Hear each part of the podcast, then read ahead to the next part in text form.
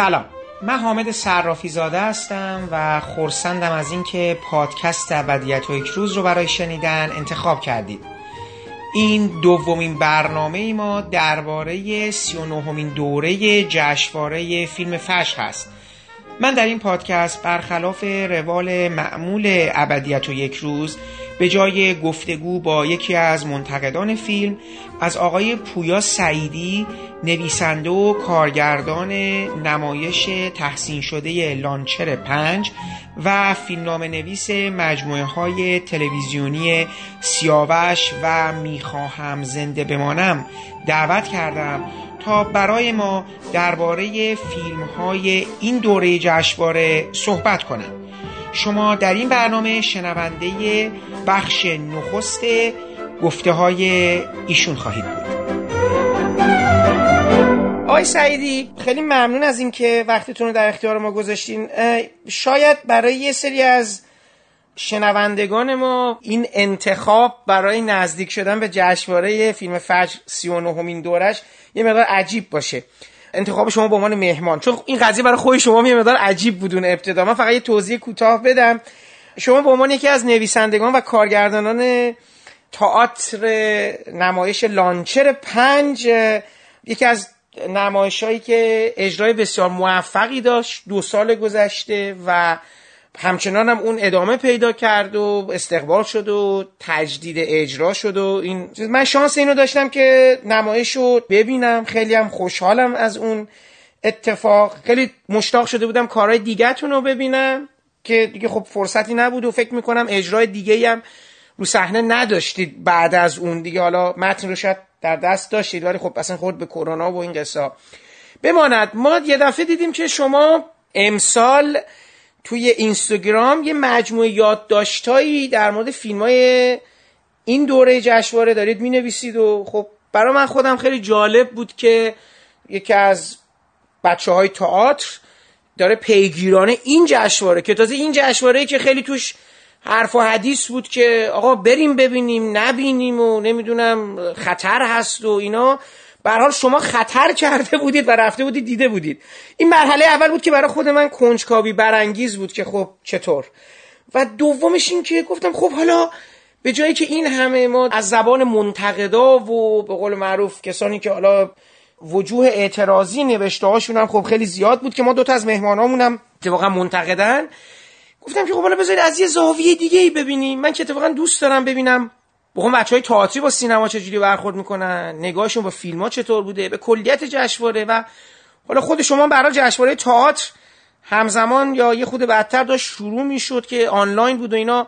دیدم فرصت بعدی نیست که ما از یه زاویه دیگه نزدیک بشیم ببینیم که خب حالا شما چه می‌توانید به این جشنواره و ایراداتی که برش بود یا به حال نقدی یا انتخابای خودتون بیافزایید. برای خیلی ممنونم که دعوت ما رو پذیرفتید. حالا شما اصلا کلا رابطتون با سینما چجوریه به عنوان کسی که تو کار درام هست و نمایش و اینا؟ قصه شما با سینما اصلا چجوریه؟ فقط این جشنواره بود یا نه؟ کلا اصلا پیگیر سینما ایران به این شدت و حدت و جدیت هستید کلا؟ من اول تشکر می‌کنم از شما بابت اینکه دوست داشتید و دعوت کردید و به هر حال این گفتگو صورت گرفت. امیدوارم گفتگوی مفیدی هم باشه و بابت اینکه نمایش ما هم که به حال کار مشترک من بود با مسعود سرامی رو تماشا کردید و باز خوشحالیه. در مورد سینما در مورد جشنواره من یه چیزی یه مقدمه اول بگم در مورد خودم که به هر حال من خواستگاه اصلیم سینماست. یعنی از کودکی هم با فیلم دیدن و با مدام فیلم ها رو دنبال کردن اصلا علاقه من شدم به این حوزه و اومدم وارد شدم و کار فیلم کردن و این حرفا. تا اینکه بالاخره رفتم دانشگاه و تئاتر خوندم و توی دانشگاه خیلی با مقوله مقوله تئاتر برام جدی شد. ولی تو این یه ساله که کرونا اتفاق افتاد خب به علت تعطیلی تئاترها و اجراها و همه این قضایای پاندمی من دوباره بر اساس سری پیشنهادهایی که بهم شد رفتم سوق پیدا کردم سمت سینما. و حالا در قالب فیلمنامه نویس فیلمنامه نویس دو تا سریال نوشتم تو این مدت که حالا یکشون داره پخش میشه و یکیشون هم در هفته های دیگه پخش میشه. اینه که جشنواره این دوتا هم بفرمایید که ما بدونیم. حالا مخاطبا بله. اگر کنجکاون برم ببینن و به حال چون منم نش نمی‌دونستم شما یکی از نویسنده حتی نمی‌دونم اسمش چیه. نمی‌دونستم که همچین کاری تو کارنامه‌تون دارید. سریال سیاوش هست به کارگردانی آقای سروش محمدزاده که از نماوا یه چند هفته یه دو سه هفته یه پخش شروع شده جمعه ها و با دو تا دیگه از دوستان در واقع فیلم نوشتیم. یکی دیگه هم هست به اسم می‌خواهم زنده بمانم که از یک دو هفته دیگه از فیلمو پخش میشه. کارگردان شهرام شاه و در واقع با اونجا هم دو تا همکار دیگه دارم در زمینه فیلم نامه. حالا اگر که دوست داشتن ببینم اینه که من جشنواره فیلم فجر اتفاقا برام جشنواره مهمتری بوده در تمام سالها از جشنواره تئاتر فجر. و خب خیلی پیگیرانه ده یازده سالی هست که حالا به جز پارسال. ده یازده سالی هست که دنبالش می‌کنم. حالا از توی صف وایسادن ها اون بلیت سری خریدن ها نمی‌دونم با مجله ها فیلم ها و ریویو ها رو دنبال کردن. بحثا و اون حال و هواهایی که کسانی که توی جشنواره فیلم فجر حالا حداقل سالهای قبل امسال اثری از اون حال و هوا نبود. فیلم دیدن کاملا متوجه میشن که من منظورم چیه. اینه که پیگیری من خیلی پیگیری حالا در حد سن و سال و در واقع خدمت خودم جشنواره رو دنبال کردم. اینم تبدیل به یه رسم ترک نکردنی شده بود. حالا به جز پارسال که بنا به اون اتفاقات. من نتونستم یعنی نرفتم جشنواره امسال هم.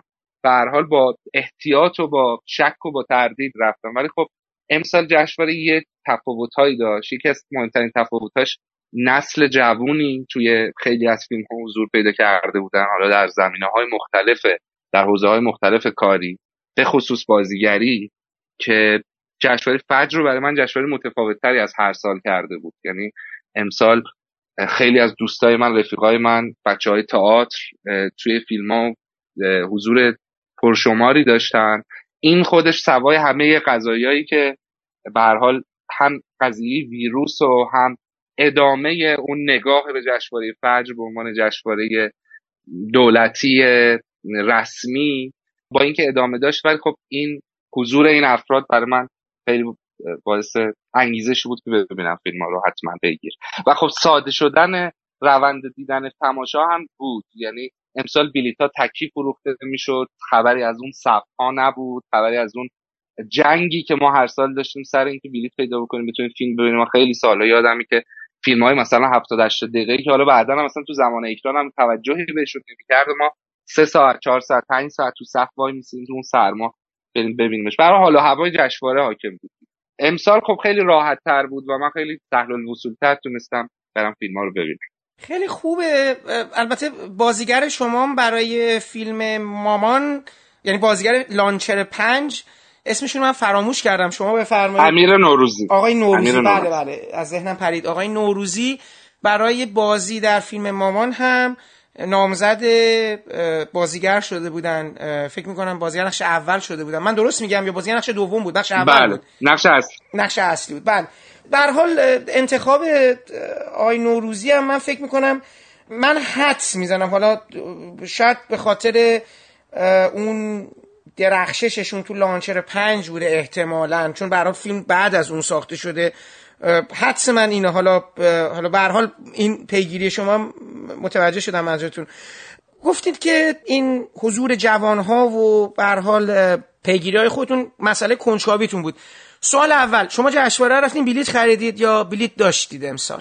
نه من همه فیلم ها رو بجز یه بجز دو تا فیلم که توی اکرانهای خصوصیشون دعوت شدم بقیه فیلم ها رو همه رو بلیت خریدم براش دیدم. اینی که بلیت خریدین وضعیت سینما به لحاظ بهداشت و پروتکل های بهداشتی به نظر شما چطور بود؟ چون اینم یه گزاره بگین کدوم سینما بودین لطفا. بعد روایتتون به نظرتون دیدن این فیلم احساس خطر می‌کردید با ترس و لرز رفتید وسطاش خیالتون راحت شد. اینو از این زاویه من برام مهمه که برای رعایت شد چیزی یا نه؟ بله. ببین من سینمای دو تا سینما رفتم عمدتا. سینمای آزادی رفتم. و سینما بهمن. بهمن نزدیک خونهمون بود و خب سینما آزادی سینمای خوبی بود از نظر استانداردها. من رعایت پروتکل‌ها رو کاملا دیدم. یعنی بین سانس ها من می‌دیدم با این کپسولای الکل میان و ها و همینا رو الکل پاشی می‌کنن. نکته بعد این بود که چون خبری از صف و تجمع اصلا آدم در واقع من خیلی کم دیدم. یعنی وقتی می‌رفتم توی جشنواره اولا که هر نفر با نفر بعدی دو تا صندلی بینشون فاصله بود. خیلی سختگیری هم می‌کردن و خب خانواده ها و اینا نه حتی من با خانومم که می‌رفتم میومدن تذکر می‌دادن و می‌گفتن که اون فاصله رو حفظ بکنه.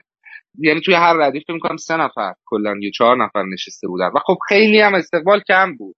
مثلا یه سالن 200 نفره شاید 50 نفر نهایتا توش آدم بود. من نشمردم ولی هم پروتکل رعایت می‌شد هم به خاطر این فاصله گرفتن ها و تعداد کمی که افراد حضور داشتن من نگرانی نداشتم بابته و خب در تمام طول فیلم من خودم ماسک داشتم و همه هم ماسک داشتن عوامل و تماشاگرها و اینا. خب خیلی خوب این به حال جای امیدواریه. اتفاقا به نظرم من هم حالا گفتن صحبت شده بود که بله سالن ها رو بیش از ظرفیت فروختن و اینا. توضیح شما در کنار چیزهای دیگه که من از دوستان دیگه در تهران شنیدم به این صورت بوده که تا حد ممکنه تا حدی که در توان بوده و امکانش بوده سعی کردن رعایت بکنن بله منم همینو دیدم کاملا. خب این از نظر اجرایی خدا رو شد حالا جناب سعیدی برای ما بفرمایید به صورت کلی تو این 16 تا فیلم و تو پرانتز اگر احیانا فیلمی در نمایش خصوصی خارج از این 16 تا تو دعوتی دیدید یا نه حس و حال رو چگونه ارزیابی می‌کنید یعنی این تصویری که داره این فیلم ها به شما میده از روند جریان سینمای ایران در حالا چه به لحاظ مضمونی چه به لحاظ اجرا یعنی به لحاظ فنی و تکنیکی چگونه یافتید این جشنواره رو؟ من فیلمی خارج از جشنواره ندیدم.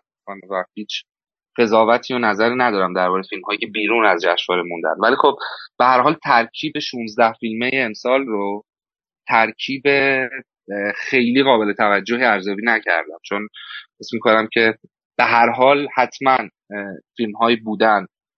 حال صد فیلم بوده بیرون از جشنواره.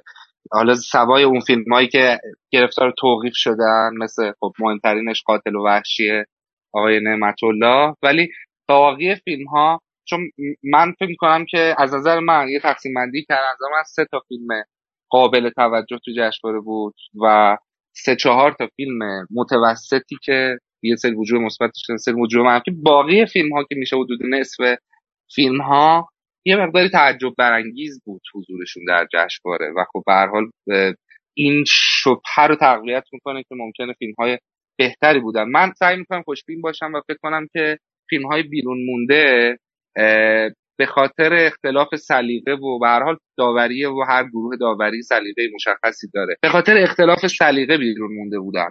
ولی به هر حال این شک وجود داره که چقدر مقابل توجه بیرون جشنواره مونده.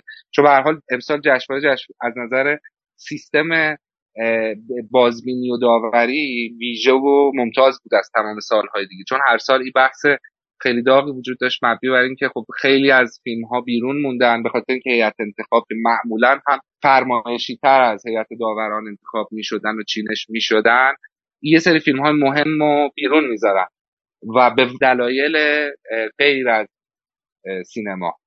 ولی امسال که خب هم هیئت داوران تشکیل شده از آدمهایی بود که کارنامه های قابل دفاعی دارن تو زمینه های مورد تخصص خودشون و همین که کل پروسه رو با همین هفت نفر در واقع برگزار شده بود. این انتظار رو بیشتر می‌کرد از من مخاطب که ترکیب ترکیب جالب توجه تری باشه. حالا این دوتا تحلیل داره. یا اینکه این تعطیلی یک ساله سینما و این بحران اقتصادی دامنگیری که وجود داشته باعث شده که خب این فیلم ها از نظر کیفی این افت قابل توجه داشته باشن. جایی که خب این رو من توی تئاتر هم متوجه شدم. من توی مدت وقتی رفتم تئاتر دیدم تو همین جشنواره تئاتر فجر متوجه یک گسستی شدم بین خودم و اثر و بین اثر و مخاطب در واقع از همون طرف هم حس می‌کنم که این پاندمیه این تعطیلی این ویروس و همه اتفاقات پیرامون اون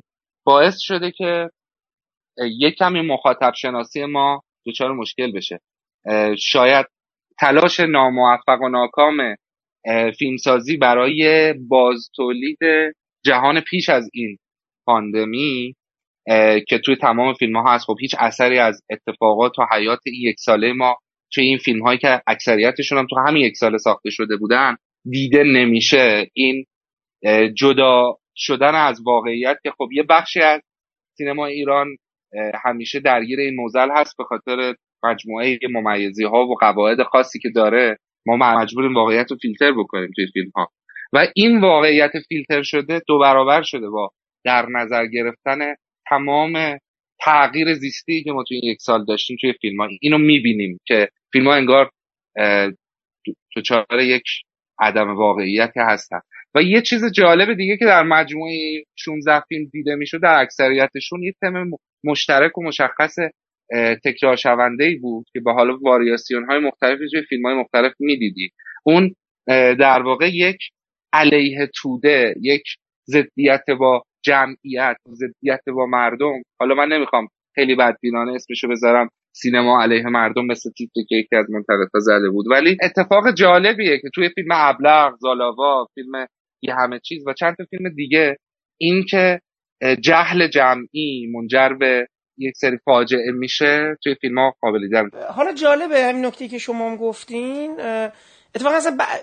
نمی‌دونم این آیا یک تصمیم ناخودآگاه جمعی بوده توسط این فیلم سازا یا گزینش اون هیئت انتخاب اسلش هیئت داوران برای این 16 فیلم نهایی در بخش سودای سیمور نکته جالب که بله اینو تاکید داشتن خیلی هم همچون شما که بخش زیادی از این فیلم ها اساسا در یک زمانی اولا یا زمان قدیمه یعنی زمان گذشته است یا یه جور بی زمانی مکانی هم هست.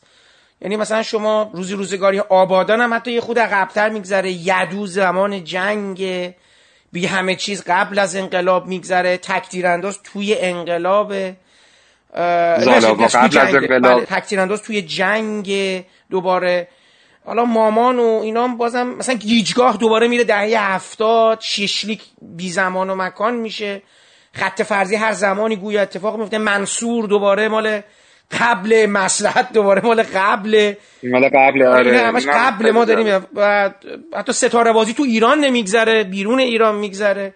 خب جالبه دیگه. یعنی الان واقعا این انتخاب ها که میگم 16 تا از 100 تا چیزایی بوده که به حال تصمیم های جمعی هم یا نه تصمیم های جمعی رفتارهای جمعی به یک مسئله بحرانی ختم میشه تو این فیلم ها اینم خب برای نکته جالبی بوده. به حال این خط رو شما دارید می‌بینید. حالا من نمی‌دونم این یک سیاست دیکته شده است. آیا فیلتر شدن قصه های دیگه و رد شدن فقط این قصه ها از ماجرا به همچین چیزی ختم شده؟ آیا واقعا خودت فیلمسازا به همچین چیزی اعتقاد دارن؟ چون باید با تک تکشون به صورت مجزا صحبت کرد. مثلا مثلا آقای قرایی اومده یک اختباسی رو از ملاقات با بارونی سال خورده انتخاب کرده. اینکه در این زمان چه ضرورتی احساس کردن که اینو انتخاب کردن باید از خودشون پرسید. ولی خب به حال برگردیم به این مسئله. سه فیلم شاخص شما کدوم بودن که نگاه شما رو جلب کردن؟ من سه تا فیلم همین بی همه چیز ابلق و زالاوا از نظرم فیلم های منتاج سر جشنواره بودن. ولی خب به هر کدوم هم نقدی وارده. یعنی به نظرم مثلا ما توی همین جشنواره سالهایی داشتیم که فیلم هایی درش نمایش داده شده که خب فیلم های ماندگاری در تاریخ سینما شده. ولی اگر ازم بپرسیم که در نگاه کلان بهترین فیلم های همین جشنواره آیا چه جایگاهی پیدا می‌کنن در سینمای نه حالا منظور کل تاریخ این سینما نیست. حتی سینمای این دهه من فکر نمی کنم که اونقدری شاخص باشن. حالا فیلم خیلی تحویل گرفته شده امسال که من خیلی باهاش ارتباط برقرار نکردم. به اسم یدو حالا بحث جدایی داره ولی خب از نظر من تقریبا تو تمام لیست ها هم مشترک این سه فیلمی که من نام بردم. حداقل توی لیست ها به عنوان فیلم های ضعیف نام برده نشده. حالا فیلم سر بهترین فیلم آدم ها نظرات متفاوتی دارن با هم دیگه ولی همه سر این که این سه فیلم کیفیت بهتری دارن از بقیه توافق هست. ولی خب به حال به نظر من مجموعا حالا یا به خاطر همین قضیه فراره که حالا نمی‌دونیم اسمشو سیاست گذاری بذاریم اسمشو واقعا تصمیم فرد به فرد همه سینماگرها بذاریم. ولی این فرار از وضعیت موجود در دو شکل اتفاق افتاده. حالا یا رفتن به زمان گذشته که اتفاقا به نظر من در بعضی از قصه ها این رفتن در زمان گذشته خاصیت تعمین پذیری و انزمامی پیدا کرده و مثل فیلم مسلحت منتها خب به هر حال سیاست های پشت این فیلم و سفارش دهنده های این فیلم در نهایت جهت ایدئولوژیک فیلم مشخص کردن. در صورتی که مسلحت می‌تونست فیلم خیلی مهمی بشه از نظر نقد حاکمیت و ساختار بررسی ساختار حاکمیت. و این عقب نشینیه مثلا توی بی همه چیز هم هست. بی همه چیز تا یه جایی خب نقدی که به مردم و به اون توده در واقع وارد می‌کنه نقد قابل تحملیه ولی تلاشش برای قهرمانسازی فردی و نسبت دادن معزل ها به درون به جای بیرون یعنی به جای سیاست گذارهای ساختار پردازنده ها به اجراگران یعنی به مردم باز فیلم عقب نشینی ایدئولوژیک می‌کنه. یعنی فیلم ها به نظر میاد که تلاشی هست درشون برای نقد وضعیت. ولی حالا به هر دلیلی کامل نمیشه این حرفه. تو تمام تک تک فیلم ها که حالا بعضی فیلم ها که اصلا توی جهان فانتزی میگذرن مثل رومانتیسم اماد و توبا که حالا اصلا نظر من تعجب برانگیزه دلیل ساخته شدنشون. ولی بعضی فیلم های مهمتر مثل ابلغ که خب ابلغ هم تا یه جایی خیلی فیلم مناسب و به وقتیه. باز هم دوچار اون محافظه کاری میشه دوچار این یعنی همه فیلم ها در آستانه نقد پیش میرن ولی دست می‌کشن از این کار. در صورتی به نظر من وقتشه الان وقتشه که اینا بررسی بشه. آی سعیدی من الان یه سوالی از شما می‌پرسم ولی می‌خوام بعد از این سوال یه گریزی به کار خودتون بزنم یعنی به لانچر پنج. چون یه نکاتی که دارید الان مطرح می‌کنید توی کار خود شما به عنوان کسی که درامتون رو می‌نویسید تو لانچر پنج برای خود من می‌تونم این سوال مثلا مطرح کنم که شما با چه مسئله روبرو شدید و اتفاقا این نکته جمع سیستم. ولی بذارید برگردم به این سه تا فیلمی که شما صحبت کردید. بذارید با یه کاری که همین اختباسه شروع کنیم. بی همه چیز آقای قرایی کار قبلیشون اگه یادم باشه صد معبر بود بر اساس کاری از آقای یعنی فیلمنامه از آقای سعید روستایی اگر درست خاطرم باشه. خب بی همه چیز میادش از اختباس می‌کنه از ملاقات با بانوی سال خورده دورنمات شما برای ما بگین چطور بود؟ یعنی جالبه دیگه چون من کارگردان اومده اختباس نمایشی هم یعنی از یک نمایش خودش به ذات درونش خب خیلی ملتهب و تکان دهنده است دیگه روابط آدما که با یه پیشنهاد می‌تونه چقدر می‌تونه همه چی به هم بخوره. یعنی یه, یه وعده که آدما آدما رو تحریک می‌کنه به اینکه ماهیت واقعی خودشون رو بروز بدن یا نه. یه چیزی رو کنار بذارن. البته می‌خوام بگم که به صورت خاص شما اگه باشه پذیرایی ساده مانی حقیقی هم تو چند تا از اون قسمتاش روی همچین چیزی دست گذاشته بود. یادتونه دیگه؟ یعنی اون فقط با یه وعده مالی اومده بود. اینم خب یه وعده مالی داره این خانوم میده ولی آدما چقدر می‌تونن مقاومت نکنن؟ یه چیزی به اسم اخلاق وجدان اینا رو کنار بذارن؟ این منازعه جذابه. من حالا کاری در مورد زمانش اینکه این زمان چه زمانی می‌تونست اتفاق بیفته و اینا یه بحث شما برای ما میگید که این اختباس آیا ایرانیزه شده به درستی یا کلا کاری که آقای قرایی کرده به نظر شما با اینکه فیلم مطلوب شما بوده حالا به حال از وجوهی در اومده یا نه به قول معروف برای این فضای ایران و تاریخ؟ به نظرم انتخاب درستی بوده برای اینکه ستینگ قصه منتقل بشه به قبل از انقلاب. چون خب همونطوری هم توی فیلم می‌بینیم دنبال یک استیلیزه کردن فضاست که در واقع اون معلفه های نمایشنامه ملاقات با بانوی سال خورده شاید اگر که کار عمیقتری برش بشه و دراماتورژی دقیقتر اتفاق بیفته یا بیشتر از متن جدا بشه یا می‌شد می‌تونست در زمان حالم به نوع اتفاق بیفته. ولی خب من فکر می‌کنم هم ساختارهای سانسور اجازه نمیدن که یک همچین قصه ای در زمان حال روایت بشه. هم اینکه خب کار سختتری و زمان برتری هست. ولی چون روستا به اون معنایی که در قبل از انقلاب بوده و اهمیت داشته توی زمان حال اون تعیین کنندگی رو نداره اجتماع ها معنی که در این فیلم هست دیگه وجود ندارن به خاطر همین انتخاب انتخاب درستیه و خب می‌تونه به هر حال یک شکل شمایلی در لباس در صحنه در روابط آدم ها ایجاد بکنه که اینجا در زمان حال قابل رخ دادن نیست. فیلمنامه با وجود اینکه خب خیلی خطوط دراماتیکشون به زنگاه های دراماتیکش رو از نمایشنامه وام گرفته تونسته به خوبی اجرا بکنه. ولی اگر که ما یعنی می‌خوام یه مثال دیگه بزنم مثال تاریخ سینمایی فیلم گاو. همون اندازه که فیلم گاو نماینده یک روستای واقعی در اون دههی که درش داره میگذره حالا مثلا دهه 20 30 40 هر زمانی که دقیق کدهای زمانی دقیق خیلی فیلم گاو نمیده. همونقدر که فیلم گاو واقعیه به نظرم همه چیز واقعیه. یعنی هر دو از یک درجه از استیلیزه شدن در واقع دارن استفاده می‌کنن. برای اینکه جهان استعاری بسازن که درش قصهشون روایت بشه. در عین حال اینکه کدهای آشنایی میدن. یعنی مثلا توی گاو به درمونگاه و اون سیستم شهری و که می‌خوان در مشخصن رو ببرن و درمان بکنن اشاره میشه اینجا هم به خانه احسان و دربار و نمی‌دونم اتفاقات مشخص و تاریخی اشاره میشه ربط پیدا می‌کنه. خاطر همین اگر که بخوایم اینجوری نگاه بکنیم که روستای بی همه چیز های روستا واقعا روابط و حرف زدن آدم ها لحن ها و همه اینا آیا واقعا چیزیه که در دهه 20 سی بشه اتفاق افتاد؟ به نظر من نه چون بیشتر وفادار به جهان که خودش پای ریزی می‌کنه جهان نمایشی که خودش ایجاد می‌کنه.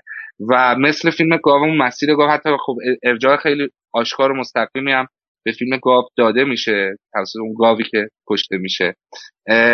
فیلم وامدار اون فیلم هست و به همون اندازه به نظر من استعاری هم می‌تونه باشه. این مجموعه ارجاعات و خب در واقع دقت و ظرافت که بیشتر توی زمینه اجرا و کارگردانی در تمام وجوهش میزانسن دکوپاژ ریتم لحن و و حالا اجزای دیگه طراحی لباس طراحی صحنه فیلم برداری موسیقی همه اینها یه دقت و ظرافت فراتر از استانداردهای معمولی داره و فیلم رو فیلم قابل توجه می‌کنه. ولی خب فیلم از یک جاهای ضربه می‌خوره از تغییراتی که در کاراکترهای فرعی داده مثل کاراکتر معلم مثل کاراکتر کشیش در داستانهای فرعی و نتیجه گیری هاشون و در نهایت در در واقع مساوات روایت. من فکر کنم که آقای پرستویی به خاطر اون سمپاتیک بودن ذاتی و در طول این سالها هم که کسب کرده انتخاب انتخاب مناسبی نیست برای این کاراکتری که به هر حال فیلم یه بخش اساسیش رو بر اساس تقصیر و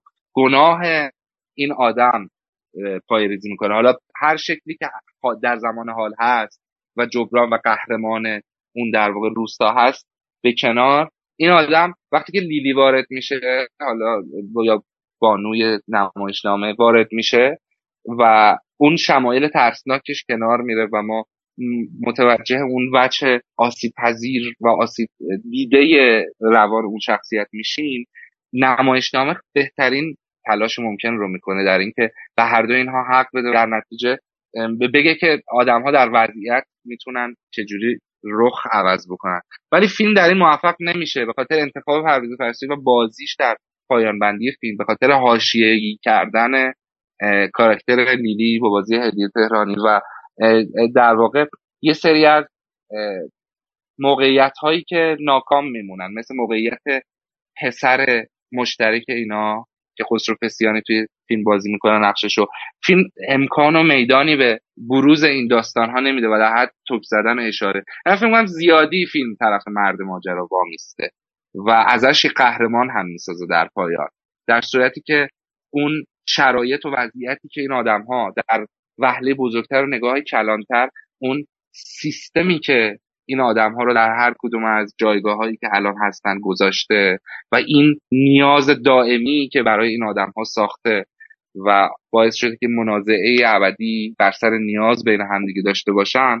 خیلی حرف عمیقتر و بزرگتریه از چیزی که داریم در فیلم می‌بینیم. یعنی تا یه جایی میگم اتفاق افتاده کنایه سیاسی انگوش های جوهری که بالا می‌گیرن وعده بالادستی که این نزاع رو ایجاد می‌کنه. ولی در نهایت در نتیجه گیری ما می‌بینیم که ریشه و منشأ این مشکل و این نیاز بررسی نمیشه. اون سیستمی که همیشه بیرون از ماجراست و این بازی رو ایجاد کرده و آدم ها رو به جون هم دیگه انداخته انگار که نادیده گرفته میشه و هست میشه. هرچند من فکر می‌کنم یه بخشی چون من خودم هم سر لانچه درگیر این ماجرا بودم یه بخشی به خاطر اینه که ما وقتی که میریم اون زمان خاص داستانمون رو برگزار می‌کنیم شاید ارجاع به سیستم ارجاع به بیرون خیلی چیزی معکوسی به نظر برسه. یعنی نتیجه گیری بیشتر شبیه اینه که ما داریم از اون سیستم و از اون حاکمیت نقد می‌کنیم. و می‌دونید نتیجه برعکس من فکر می‌کنم شاید فیلمسازم این رو در نظر گرفته و این کار نکرده. در صورتی که خب نمایش این داستان و این قصه خیلی قابلیت یه همچین نقدی رو داره. ببین آقای سعیدی حالا همین که شما گفتین خب اشارتون درست بود. می‌خواستم اتفاقا به همینجا برسم در مورد کار خودتون و اینا. ببینید ولی قبل از اون من یه نکته رو بگم. ببین مثلا داشتم فکر می‌کردم که این ملاقات با بانوی سال خورده که یک نسخه ای به اسم ملاقات یا ویزیت هم داریم که یه فیلم اتفاقا جالب بود. اخیرا خیلی این فیلمو دیده بودم و احساس می‌کردن که حتی فیلم به لحاظ اجرایی در سکانس هایی به لحاظ دکوپاژ یا میزانسن خیلی شبیه اون هم حالا بازم مسئله نیست. یعنی من اصلا خیلی اینش برام مهم نیست. اینکه یه فیلم بتونه در بیاد خب من فیلمو ندیدم. ولی یه نکته ای برای من بود این که اساسا وقتی شما میری طرف این شاید روح یه متن رو اگر بگیری و حتی می‌تونی اینو وارد یعنی این لزوما این معنیش نباید این باشه که حتما یه بانوی سالخورده برگرده توی روستایی و روابط آدما رو با یک وعده ای با یک چیزی با یک پیشنهادی با یک انتقامی بخواد برم بزنه. شما اینو اصلا اتفاقا اگه بیاریش مثلا توی شهر با یه سری آدم دیگه و یه مقداری فضا رو یعنی اون آدما رو سعی کنی یه جوری اختباس بکنی از قصه. می‌دونی؟ یعنی روح قصه رو بیاری تو یک جریان دیگه یا چیزی رو ازش بگیری و با اون خودت آدماش رو بسازی از نو پیریزی بکنی. شاید کار خلاقانه تریه. میگم من فیلمو ندیدم پس اصلا در مورد خلاقیت یا عدم خلاقیت سازنده و نویسنده و اینا کاری ندارم. این یه نظری بود که تو ذهنم اومد خواستم با شما مطرح کنم. ولی حالا یه سوال. ببینید شما تو لانچر پنج یه چیزی شبیه اینو ما داریم یه چیزی شبیه اینو. به این مفهوم که یه اتفاقی افتاده توی سربازخونه ای یعنی از یه ورداریم چیز کاراگاهی ماجرا که این اتفاق چه شد که این شد رو پی می‌گیریم. یواش یواش متوجه میشیم توی این سربازخونه مجموعه ای از سربازها در این اتفاقی که افتاده دخیلن. حالا خواسته یا ناخواسته. همزمان ما یه جورایی داریم رفتارهای اون کاراگاه یا ارشد اون سرباز خونرن رو هم یا اون حوزه کسی که این این حوزه بهش سپرده شده رو هم داریم حس می‌کنیم.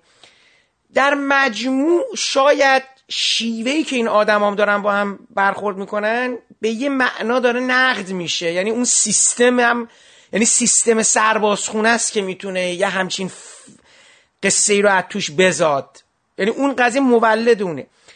حالا سوال این بود که آیا شما موقعی که داشتین متن رو می نوشتید متن رو بر اساس سربازخونه های بعد از انقلاب نوشتید؟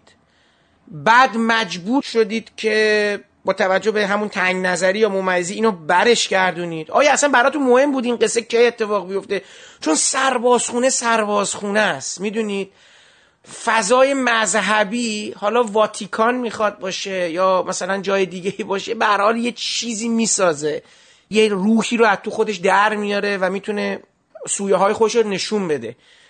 می‌خوام اینو ببینم که شما با مانعی روبرو شدید شما اصلا قصد اولیتون همین بود که من گفتم یا در طول اج... مثلا تو طول متنی که نوشته بودید احساس کردین که این تغییرات رو بدید میگم اینکه گفتین مردم یعنی مقصرتر میشن.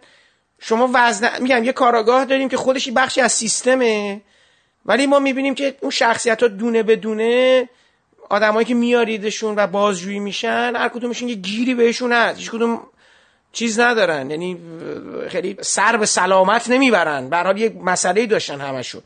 و بعد اصلا متوجه میشیم همه این آدما دست به دست دادن و اون فاجعه رو رقم می‌زنن. و حتی خود قربانی هم خودشون درگیر همین ماجرا بودن. یعنی یه قصه است که همه درگیرشن. حالا میگم شما مثلا داشتین مینوشین به چی داشتین فکر می‌کردید؟ میگم حالا با نگاه به همین بی همه چیزو ببینید توی لانچر پنج خب داستان همونطور که اشاره کردین سیستم های مثل سربازخونه سیستم های که قدرت در به درش عمودیه ثابته. یعنی اصلا حیاتش به نظم و ثباتشه. و زمان و اتفاقات بیرون هم خیلی تأثیری نمی‌ذاره روش. یعنی قواعد سر جاشه. چون به هر حال با چیزهای مشخصی سر و کار دارن دفاع با حمله با چیزهای مشخصی سر و کار دارن که از نظر تکنولوژیک ممکنه تغییر بکنه. ولی از نظر قاعده های بازی سر جاشه یکسانه. ما توی لانچر پنج خب تو نسخه اولی که متن داشت و مسعود سرامه زحمتشو کشیده بود و نوشته بود. ما اونجا هیچ کد زمانی نداشتیم. زمان ولی زمان حال بود. یعنی از نظر حالا تکنولوژی محدودی که توی صحنه می‌دیدیم مثل موبایل و اینها متوجه می‌شدیم که زمان زمان حاله. و وقتی هم که من به پروژه عد شدم و خب متن رو بازنویسی کردم و به یک نسخه جدیدی رسیدیم و بعد در نهایت تبدیل شد به چیزی که روی صحنه رفت باز این اتفاق اتفاقا من کدهای زمان حالش رو معکدتر کردم و بیشتر به زمان حال اشاره می‌کرد. خب دلیلش هم این بود که ما الان داریم زندگی می‌کنیم و داریم راجع به زمان حال الان فکر می‌کنیم و خیلی بر من مهم بود این که مخاطبی که نمایش ما رو می‌بینه سربازهایی که درش داره می‌بینه رو در بیرون هم همونا رو ببینه. چون همون کافی از سالن بری بیرون هر جایی اون لباسا و اون سربازها رو می‌بینه یعنی ما یه دوراهی داشتیم که یا هیچ وقت اجرا نکنیم مثلا رو یا اینکه تغییراتی بهش بدیم. و تغییراتی که دادیم من این چیزی بود یعنی تغییر زمانی بود که دادیم. ولی خب مستندگونگی قضیه رو در لباس و در اکسسوار و در اینجور چیزها یه ذره شکستیم. و در واقع توی لانچر ما می‌خواستیم بگیم که ساختار مریض و فاسده که به فساد و تباهی دامن می‌زنه. و نه اینکه سربازی اگر چون به خاطر همین ما یک تنها نماینده های فاجعه رو نشون می‌دادیم و متجاوزین و قاتلین اونا هم آسیب دیده بودن و اونا هم قابل درک بود کاری که می‌کردن. مجموعه می‌دونیم چون مثلا همون کارکتر عبدی ما که لنگ می‌زد و پرده از راز با اعترافش برداشته می‌شد اون نقص جسمانی که داشت اون تحقیری که از بابت پدر دیده بود و توی کل این سیستم جدا افتاده بود منجر می‌شد که به اون کار در واقع اقدام بکنه. اینه که همه چیز در نهایت به نظر من مقصر اون سیستم مریضه. اون ساختاریه که با حذف یک جنسیت با حذف یک سری آزادی ها و با تشدید قواعد شاید ضد انسانی منجر به نتایج ضد انسانی میشه و سیستم از درون میترکه. ولی خب برای حفظش هم باید فقط روی ضعف ها و روی نقص ها و فساد ها سرپوش گذاشت. همون کاری که در واقع قهرمان ما کاراگاه ما کشف کننده حقیقت ما خودش به دست خودش انجام می‌داد. من فکر می‌کنم رفتن به سراغ قصه های این چنینی چون از اون طرف افتادنش هم درست نیست. یعنی بعضی از این آثار حالا آثار آلترناتیو تر تمام این تقصیر رو به سیستم در واقع حواله میدن. من فکر می‌کنم که ما در یک تراژدی دو طرفه هستیم. یعنی همین توده اون ساختار رو شکل میده و اون ساختار به توده در واقع اجازه میده یا اصلا هلش میده به اون سمت این یه چیز دوگانه بله. است قطعا یعنی اصلا بدون یه چرخه بله. یه چرخه که بله. برای درست کردنش باید چرخه رو حذف کرد طرف فیلم و رمان فایت کلاب یا در واقع نمایشنامه چهار صندوق بهرام ویزایی به خوبی اینو اشاره می‌کنه سیستمی یک لولو خورخوره می‌سازه خوده یعنی مردمی یک لولو خورخوره می‌سازه که خودش از اون محصول دست خودش میترسه. و این چرخه ترس و احترام مبنی بر ترس امر و امر پذیری همینجوری ادامه پیدا می‌کنه. در صورتی که کل این پدیده وجوده. کل این چرخه چرخه ناقص و مریضیه.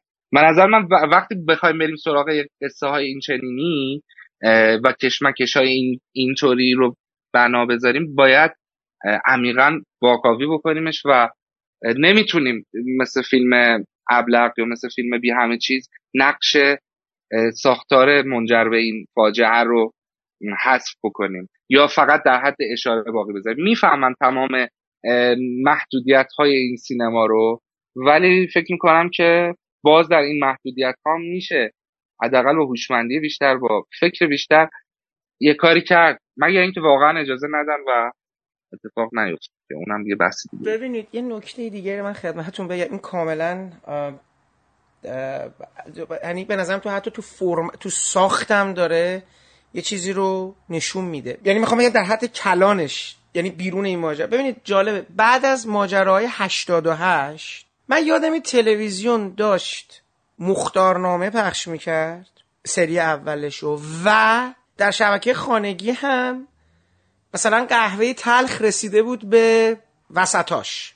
شاید هم آخراش. حالا یه خود این ورتر یه خود اون ورتر. حالا یه خود این میگم این ور اون ور بود یه خود چیز ببین آقای سعیدی خیلی بامزه بود که هر دوتا شما می‌تونستی با یه خانشی کل اتفاقایی که افتاده رو یعنی ببینید سریاله برای یه چیز دیگه ساخته شده بود خب؟ ولی کل سیستم رو می‌تونست نقد کنه باهاش. یعنی حتی یه چیزی مثل مختارنامه که شما یه حاکمیت داری یا آدمی جلوش وایستاده بعد ترد میشه. می‌دونین می‌خوام چی بهت بگم؟ حتی با یک روایت تاریخی یعنی تو می‌خوای اون روایت تاریخی رو به نفع خودت حتی مصادره بکنی ولی وقتی یه ظلمی صورت می‌گیره وقتی یک عیبی در جریانه تو می‌تونی قهوه تلخ بسازی. پادشاهت هم مثلا آدم چیزی بکنی بعد آدمایی مثلا مسنی رو بذاری به عنوان مشاورت بعد اصلا بعد می‌بینی سیستم همون چیزیه که انگار داری یه ور دیگه می‌بینی. متوجه میشین بعد از این مورد مختارنامه هم همین جوره. یعنی شاید مثلا بگی یک قصه مذهبی تاریخ اسلامه ولی عملا می‌بینی روابطی که آدما با هم پیدا می‌کنن. اصلا یه سری آدما با هم انقلاب می‌کنن بعد با هم مخالف میشن. یعنی شروع می‌کنن همدیگه رو حذف کردن. فقط موضوع اینجاست که برای بعضی همیشه اون وره یعنی همیشه حقه با اوناست. می‌دونی توی چیزش هم با اوناست این ورش هم با اوناست. برای همین می‌خوام بگم من خیلی ناراحتی نیستم این قصه بره قبل از انقلاب. چون تو هر کاری بکنی آدما باهوشن. می‌فهمن که مجبور بوده طرف و آره من خیلی رک نمی‌خوام بگم حالا قصه امروزه ولی من الان هر سیستمی رو بخوام نقد کنم بگم سیستم یه بروکراسی رو بخوام نقد کنم نل به نل چون تغییری نکرده. همون ایرادات همون باگ ها اگه تو لانچر یا آدمی داره یه چیز رو لاپوشونی می‌کنه چه می‌دونم زمان نشیانش هم احتمالا یه آدم نظامی داشته همین کارو می‌کرده. زمان صفویش هم قطعا یه آدمی داشته به مجبور بوده خطای زیر دستاش رو پیگیری کنه و بپوشونه به خاطر که کل نظام زیر سوال می‌رفته. چه می‌دونم توی چیزم آقا مردی برای تمام فصول هم همین کارو داره میگه. یعنی رابطه یه آدمی که سر حرفش میمونه و با حاکمیتش در میفته شاهش هم اینه خب بعد از انقلابش هم سالها و سالها دیدیم داریم می‌بینیم جلو چشمون که چه رخدادهایی داره رخ میده. ولی از این زاویه که شما می‌دید بله مثلا آدم دوست داره یه چیزی وقتی شما مثلا میری طرف کودک آزاری وقتی میری سر یه چیزی مثل میتو من هم وقتی تو ابلغ دارین شاید نمی‌دونم شما برام بگین به صورت جامعی به شما میگه اصلا این آدما چرا دارن زن آزار میشن؟ چرا دارن کودک آزار میشن؟ چرا دارن این ذهنیت اساسا داره از کجا آب می‌خوره؟ اینو برای شما تشریح می‌کنه خانم آبیار تو فیلمش تو ابلغ؟ به نظر ابلغ تا حدود زیادی موفقه تو این قضیه از نظر اینکه پیکان رو به سمت مرد سالاری می‌گیره به سمت ارزش های مرد سالارانه یعنی من فکر می‌کنم که حالا تعبیر من اینه. فکر می‌کنم وقتی که در پایان فیلم یعنی نزدیک به پایان فیلم وقتی که به علت یعنی مصلحت غیرت مرد و حفظ اون ego ی مرد احترام به اون ego ی مرد نمی‌دونم ناموس غیرت و تمام این کلیشه های مرد سالارانه که حالا توی ایران خیلی خریدار هنوز هم داره و خیلی رایجه و همچنان هم قتل‌های ناموسی قتل‌های پدر فرزندش رو می‌کشه برادر خواهرش رو می‌کشه و غیره. همچنان رواج داره. فیلم تیزهوشانه عمل می‌کنه از این نظر که پیکان به سمت مرد سالاریه. و یعنی مشکل مردهان مشکل زنها نیستن. یعنی خب یک سکانس خیلی به نظر من استعاری داره فیلم که خیلی ارجاع واضح و نل به نلی به یک سکانس مهمی در فیلم سکهای پوشالی سام پکینپا اگر دیده باشید. فیلم پکینپا یکی از فیلم های خیلی مهمیه در نقد اختگی و در ستایش مردانگی. و یه صحنه خیلی کلیدی داره اونجا. وقتی که داستین آفمن کاراکتر مرد قصه ریاضیدانه که تمام فیلم متهم به اختگی متهم به اینکه این مرد انگار غیرت نداره انگار زنش براش اونقدر مهم نیست زور نداره فیزیکی و همه اینها. رفته بیرون و داره پرنده ها رو شکار می‌کنه. تدویر موازی میشه با خونه که در واقع معشوق دوران نوجوانی زنش زن همین ریاضیدان و یکی دیگه از دوستان. حالا فکر کنم پسر خالش یعنی یه نسبت خانوادگی هم دارن. چون ابلغ هم یه سکانس عین همین داری این برای من نشانه آشکاریه. خب فیلم داره همون از همون فیلم استفاده می‌کنه و خب اینقدر کدها واضحن که نمی‌تونه کسی انکارش بکنه. از همون کد استفاده می‌کنه در جهت عکس اون فیلم. اون فیلم درش مرد با روی آوردن به خشونت حفظ حریمش و اون در واقع غلبه بر اختگیش از حریمش دفاع می‌کنه. زن کسیه که باید ازش دفاع کرد در اون فیلم. زن و حریم مرده. و مرد قصه ما قهرمان قصه ما در نهایت با ناکوت کردن اون متعرضین تطهیر میشه. ولی اینجا برعکسه. اینجا مرد قصه ما وقتی که می‌خواد رو بیاره به اون خشونته زن از حق خودش میگذره از حقیقت رو گردون میشه که مرد اون اتفاقات رو رقم نزنه. من فکر می‌کنم این جاییه که بدفهمی فیلم آغاز میشه. خیلی ها مخاطبا فیلم رو دعوتی به سکوت می‌دونن که به نظر من دچار بدفهمی شده که میگن تجویز فیلم سازه پس فیلم ساز بی نهایت کد داره در طول فیلم که بگه آقا من مشکل اتفاقا مرداست. مشکل این نیست. مسئله اینه که مشکل رو الان ما فهمیدیم چیه. پس انتخاب آخرین نگرانی ماست تو این شرایط. دقیقا دقیقا. نکته ولی اینه که من من نقدی که به ابلغ دارم اینه که به مشکل اشاره می‌کنه. ولی هیچ جا با اینکه فیلم اتفاقا یه اجتماع می‌سازه و از این نظرم باز به زالاوا و همین چیز شبیه که اون مکانش رو یک مکان استعاری می‌کنه و قابل تعمیم. ولی نکته اینه که خب با اشاره ها خیلی اندک و مقبول موندن اشاره هایی که به باز اون سیستمی میشه که چنین مردهایی رو تولید می‌کنه. خب مثلا بهرام رادان کاراکتر بهرام رادان خیلی کدهایی هست که رفتش عضویتش در شورا نمی‌دونم اینکه برای ظاهری که داره نوع موجه بودنش که موجه بودن آشنایی برای ما. ولی فیلم خیلی محافظه کار در این قضیه عمل می‌کنه. یعنی باز اونجا که یک بخشی رو میگه مشکل رو نشون میده ولی ریشه یابی نمی‌کنه. من فکر کنم این از عدم تحلیل مضمون ها شاید میاد که گریبان. چون شاید واقعا خواسته فیلمساز این نیست که دست نگه داره و عقب نشینی بکنه. ولی وارد عمق نمیشه دیگه. ما در نهایت میگیم که خب این مردها اوکی این مردها در این حاشیه شهر در این شرایط در این وضعیت. ولی چه وضعیتی به مردها این صلاحیت این چنین عمل کردن رو میده؟ چه ساختاری؟ اجازه رشد چنین آدمهایی و در واقع درش تفوق این چنین آدم هایی یعنی هیچ وقت فیلم راجع به این به وضوح صحبت نمی‌کنه که ساختاری که منجر شده که این آدم ها درش شکل بگیرن.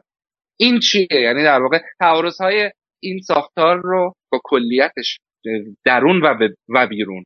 هر دو این تعارض ها رو نمی‌سازه و فقط درگیر فرد به فرد میشه. جزئیات همون لایه های زیرین ساختار میشه که باز به نظر من این نتیجه گیریش این میشه که توده مقصرن. که این به نظر من خیلی تجویز محافظه کارانه ایه توده مقصرند ولی این ولیه بعد جملات بعد از ولیه که اهمیت داره و ما توی قصه هامون نمیبینیمش و قایبه و همونطور که اشاره کردن اتفاقا کارهای داوود میرباغری از این نظر کارهای قابل توجهی یعنی تمام دلیل انتخاب اون قصه ها همینه. یعنی اون دیالکتیکی که با زمان حال ایجاد می‌کنه از طریق قصه هایی که خیلی دورن از زمان حال. خیلی دورتر از حتی مثلا این قهوه تلخ و برره و اینا. خیلی دورترن کتها خیلی مخفی تره ولی خیلی هوشمندانه تر اتفاق میفته و واقعا دیالکتیک اتفاق میفته من کاملا حرف شما رو قبول دارم. ببینید حالا صحبت من خیلی خوشحالم فقط صحبتمون به جشنواره محدود نیست و فیلماش و صحبت های دیگه رو مطرح کنیم. ببینید مثلا نکته که گفتین آیه میرواغری یک سریال تو تلویزیون ساخت به نام معصومیت از دست رفته. ببینید از یه منظر که من نگاه می‌کنم برخورد برخورد شجاعانه از این زاویه. ببینید قصه چیه؟ قصه یک مرد داریم. حالا تو پرانتز من می‌دونم که داوود میرباقری نگاهش اساسا به زنها زن اسلش شیطان هم هست. یعنی خیلی جالبه تو فیلماش که می‌بینی و تئاترا زنای قصه ای دارن ولی خب حالا این بحث رو نقد آثار میرباقری نیست. ولی می‌خوام برگردم به یه چیزی که شما فرمودید و فقط شاهد مثال صحبت شما بیارم. ببینید تو معصومیت از دست رفته داستان مردی رو داریم که امین تاروخ نقشش رو بازی می‌کنه. این شخص از ارادتمندان حضرت علیه و پرهیزکاره به طرز وحشتناکی. یعنی به صورت اصولگرایی نسبت به وضع اون خزانه و اینا تو اون سیستمی که داره چیز می‌کنه رعایتشو می‌کنه پاسبانیشو داره می‌کنه در حقیقت. داره پاسبانیشو می‌کنه به اون خیلی مؤمنه به کاری که داره می‌کنه. اساسا ایمان بیش از اندازش و قدیشه که باعث سقوطش رو فدید میاره. خیلی جالبه که توی سرنوشت یک آدمی که از ارادتمندان علیست ولی کارش به جایی کشیده میشه که در حقیقت خسارت دنیا و آخره در انتها اوست و رستگار نیست. و جالب دیگه این نکاتی که شما گفتید در حقیقت شما می‌بینید دیگه. یعنی اون خیلی برای من جالب بود. توی هم امام علی هم تو مختارنامه اتفاقا دو حاکمان اتفاقا از مذهب از ریاکاری از خیلی چیزهایی وام می‌گیرن و حالا میرباقی همیشه شراش هم قشنگتر از قطب خیرش می‌سازه دیگه. بله. اصولا تو وقتی آره وقتی میشینی می‌بینی همین نکته شما رو من اتفاقا می‌بینم. یعنی او از چیزهایی داره وام می‌گیره که من دارم به صورت روزمره می‌بینم که یه سری آدم ها دارن از همون چیزا وام می‌گیرن. میگم من خیلی خودم انقدر نمی‌تونم روک بگم ولی شما درست میگید. دقیقا اصلا پروژه میرباقری آقای میرباقری همینه دیگه. یعنی خاطر همینه که به نظر من آثارش انقدر زنده است. یعنی شما مثلا یوسف پیامبر رو نمی‌تونید نگاه کنید الان. ولی امام علی کاملا قابل تماشاست. می‌دونی؟ اون دیالکتیکی که با زمان حال داره و اون کدهای خیلی دقیقی که به زمان حال میده و نسبت ها و روابط یعنی هر چیزی که ما انگار می‌بینیم یعنی در پوشش اون لباس ها اون زبان اون روایت اون قصه ها همش داریم تعارض های زمان حال رو می‌بینیم. این رمز ماندگاری یعنی اصلا به نظر من دلیل اقتباس چه از کتب تاریخی چه از قصه های تاریخی الان در زمان حال یعنی چیزی که ضرورت رفتن سراغ آثار کلاسیکه.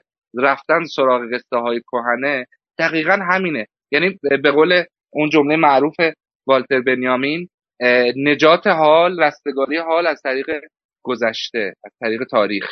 یعنی غیر از این باشه به نظر من هیچ معنی نداره هیچ اهمیتی نداره تماشای اونها. یعنی در زمان حال ما دیگه محلی از اعراب نداره تماشا کردن آثار کلاسیک. اگر که اون وجوه انزمامی و اون وجوه قابل تعمیمشون برش الساق نشده باشه. یعنی آدم به حال وقتی میره سراغ اقتباس که بخواد چیزی به اون قصه اضافه کنه. ببینه که الان در زمان حال نیاز اون قصه اون استعاره در واقع هست برای اینکه راه رو نشون بده. ما سال گذشته یه تئاتری داشتیم به اسم فرشته تاریخ کار آقای محمد رضایی راد که به نظر من اونم یکی از آثار موفق در این زمینه بود. رفتن سراغ یک فیلسوف آلمانی زمان جنگ جهانی دوم یعنی خب قصه والتر بنیامین بود. ولی این که بتونه چقدر نسبتش رو با زمان حال تعیین بکنه و قصه که واقعا به ظاهر هیچ ارتباطی به زمان حال ما و شرایط ما و وضعیت ما و اجتماع ما نداره این تنها عامل و انگیزش به نظر من اختباس باید باشه که توی سینمای ایران چون اختباس رو اساسا خیلی جدی نمی‌گیرن یا خیلی میترسن از اختباس حتی توی بی همه چیزم با وجود تمام وفاداری فیلمنامه به نمایشنامه ولی بازم با نگاهی به و خیلی کوچولو اول تیتراژ و سریع گذاشته. این ترس ما یعنی به خاطر من توی جشنواره یک حالا پراکنده حرف بزنم ولی مجموعا منتقدش می‌کنم این رو به فال نیک می‌گیرم که بخش اختباسی رو جدا کردن و جدی گرفتنش. بلکه یه ترس ما از اختباس بریزه. چه اشکالی داره ما تکیه کنیم به آثار خیلی قدرتمند و شکل گرفته به شرط اینکه بتونیم این وجوه انضمامی رو درش پیدا بکنه و چیزی بشه نه تنها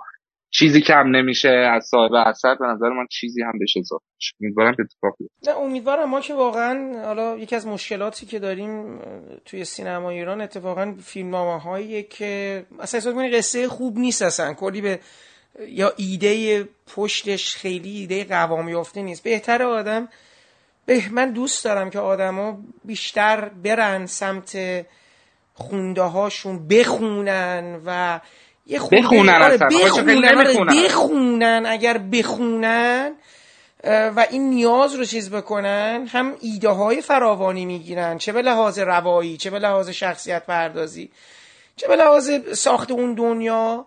خیلی مهمه دیگه. کاشکی که میگم شما نها کنید طیف وسیع از فیلم های خوب ما ریشه در اختباسا داشتن. اختباسایی که داریوش مهجویی انجام داده اختباسایی که ناصر تقوایی انجام میده. و یه همکاری باید باشه دیگه. اصلا با قصه نویس با نمایشنامه نویس با درام نویس بشینن و این کارا رو بکنن. و خب حالا ما که متاسفانه این موزلی است که داریم امیدوارم. حالا هر سال هم یه جور دیگه ای میشه و نمی‌دونم به کجا برسه. خب زالابا چطور بوده آیه سعیدی؟ با توجه به همین جرانی گفتین. مثل اینکه فیلم اونجوری که من متوجه شدم ریشه در ژانر وحشت داره و خب اینم دوباره از اون عرصه هایی که مدار ما سخت تو ایران خیلی خوبه اگه می‌تونستیم انجامش بدیم. کم هم ماجرای وحشت آورم که هم نداریم تو زندگیمون ولی نمی‌دونم. نمیریم طرفش و خب محدودیت همون که خیلی مهمه.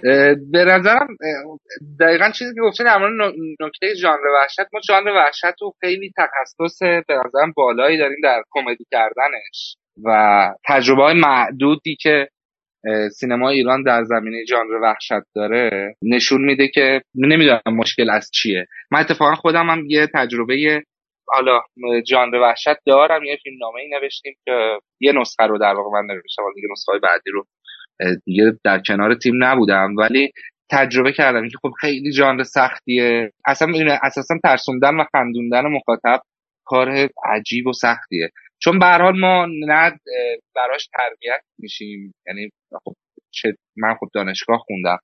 دانشگاه درس این قضیه رو خوندم. خیلی دانشگاه ها از نظر آموزش ضعیفن آموزشگاه ها ضعیفن. کلا مثل آموزش توی ایران خیلی جدی گرفته نمیشه و مخاطب هم باید آموزش ببینه. یعنی باید هی ببینه این آثار تولید بشن ببینه و یاد بگیره یه سری اصول ژانر رو. موقع می‌تونه باهاش همراه بشه. ما چون نه مخاطبی داریم که بشناسه ژانرها رو نه سینماگرایی داریم که قائل باشن فراتر از اون. یعنی حتی قائل نیستن به شناخت ژانر. ژانر رو کلا سینما ایران چیپ می‌دونه از سینماگرها چیپ می‌دونن و نمی‌خوان تجربهش بکنن. اینا با هم دیگه مثل همون چرخه ای که گفتم رفت داره. یعنی ما به پیش از اینکه خودمون سازنده بشیم مخاطبیم و چون تربیت نشدیم به حال سراغمون هم نمیریم. و نکته بعدی اینه که بازار به حال بازار شکل گرفته و بسته و محکمیه که اجازه نمیده اجازه رشد ژانرهای دیگه نمیده. حالا توی این فضا و وضعیت رفتن سراغ یک آثاری که از این نظر یعنی چیز نکته پاردی که سینمای ایران اینه که ژانر درش جریان متفاوت سینما محسوب میشه و بیژانری و حالا اون آثار مرسوم سینمای اجتماعی میشه جریان اصلی که در هیچ جای جهان این آثار بدنه سینما محسوب نمیشه. آثار ژنریکن که رفتن سراغش جسارت می‌خواد در یک چنین بازاری. به نظر من زالاوا از چند زاویه موفق میشه در این زمینه. اولا که تلاش نمی‌کنه ترسناک به اون معنا باشه که مزهک بشه. یعنی مثلا ما من سریال هایی دیدم یه سریالی بود اسم احزار که من چند قسمت شد دیدم. و حالا یک دو تا فیلم ترسناک دیگه که دیدم. تلاش اینجا بذار روش اسم مذبوحانه رو بذارم. برای در واقع تقلید نعل به نعل چیز علمان های ترس در سینمایی که نه مخاطبش براش تربیت شده نه تکنولوژی براش تعیین شده نه تخصصی براش هست. یعنی خب ما ببینیم توی آهنگسازی و صداگذاری و افکت های سینمای وحشت خیلی متخصص های به داره در سینمای حالا در آمریکا. ولی توی ایران نیست. یعنی همون کسی که داره سینمای اجتماعی صدا گذاری می‌کنه یعنی این کار تخصصی نیست. زالاوا از این نظر موفق میشه چون خیلی محتاط در به کار بردن این وجوه بیرونی سینمای وحشت. یک. دو اینکه میره سراغ ترس های ریشهدار در فرهنگ ما. میره سراغ چیزهایی که ما برامون قابل لمسه. خب ما اگر الان خوناشام تو سینما ایران بسازیم خب خندهدار میشه دیگه. یعنی تا بیاد دیگه همچین چیزی ساخته بشه نه. رفتن سراغ معلفه های ترسناک وطنی فرهنگ ما. و خب از اون مهمتر و باهوشتر این که برید میری سراغ یک روستا یک جای خیلی بومی که اون ترسه درش تبدیل به اعتقاد شده. یعنی معتقدن اون آدم ها به اون چیز ترسناک. و خب اون جهل جمعی که اونجا هم حاکمه که در ترس خودشون نشون دیده اینا همه کمک می‌کنه که یعنی فیلم فیلمساز پایه های فیلمش رو روی جاهای درستی گذاشته. و در نهایت قصه ای که به نظر من روون داره بیان میشه. یعنی ما قهرمانش رو می‌شناسیم ضد قهرمانش رو می‌شناسیم کشمکش رو درک می‌کنیم ستینگ برامون ساخته میشه شب نمی‌دونم زمان محدودی که قصه داره و همه اینا از تمام این عناصر به درستی استفاده می‌کنه. ولی خب یه جاهای من من با فیلمنامه مورد دارم. اما فیلم توی اینکه ایماج های خیلی درستی پیدا می‌کنه برای ایده های داستانیش. فیلم برداری خیلی خوب کارش انجام داده. صحنه بازی ها و کارگردانی در به عنوان پکیج تمام این چیزی که تمام این مجموعه در برمیگیره باعث شده که فیلم همراه کننده باشه. و به همون دلیل اولی که گفتم وقتی که تو تلاش نمی کنی خیلی بترسونی مخاطب رو با افکت و با ابزارهای آشکار که درش خیلی سینمایی را موفق نیست. وقتی که اون کار رو نمی‌کنه فیلم کلیت فیلم و وضعیتی که داره پیش از اینکه ما رو باعث بشه که مثلا یهو یه لحظه چشمون رو بگیریم یا بترسیم یا به مثلا بغل دستمون پناه ببریم در ترسیم یک وضعیت هولناک موفق میشه. یعنی از ژانر وحشت استفاده می‌کنه برای تعمیق تمش و همراه کنندگی قصهش از این نظر به نظر من تجربه قابل توجهی فیلم زالاوا و موفق. خیلی حالا نکته شما کاملا درسته. حالا من فقط یه جمله مترزه بگم. واقعا ژانر وحشت حالا در بین دو تا ژانر این ژانر اگه خوب بشن خوبه ولی اگه بد بشن شکست بدی می‌خورن که شما اشاره کردید. یکی کمدی یکی وحشت. اتفاقا جالبه ژانر وحشت هم اگه توجه کردید اکثر فیلمسازای جوان توی خارج از ایران اولین فیلمی که می‌خوام بسازن بعضا میرن طرف ژانر وحشت. به دو دلیل به نظر من. یک بازار گیشه. و دو اگر توش موفق بشی می‌تونی خودتو اثبات کنی که بلدی رو سینما.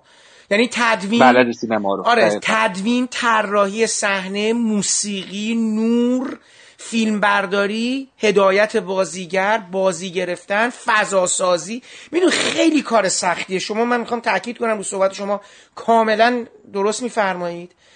و اگه از توش بتونی سربلند بیرون بشی حتی بتونی یه کار متوسطی ارائه بدی تو کارنامه کارید تجربه که بعد تاریخ داره یه تاریخ گنده پشت سرته و قابل مقایسه هم هست. یعنی دست به یه خطری می‌زنی وقتی میری توی دل این ژان مثل خیلی ژانرهای دیگه البته. ولی می‌خوام بگم چون هم می‌تونه با یه عمیق قسمت های وجود تماشاگر هم می‌تونه با سطحی ترین قسمت های وجود تماشاگر بازی بکنه.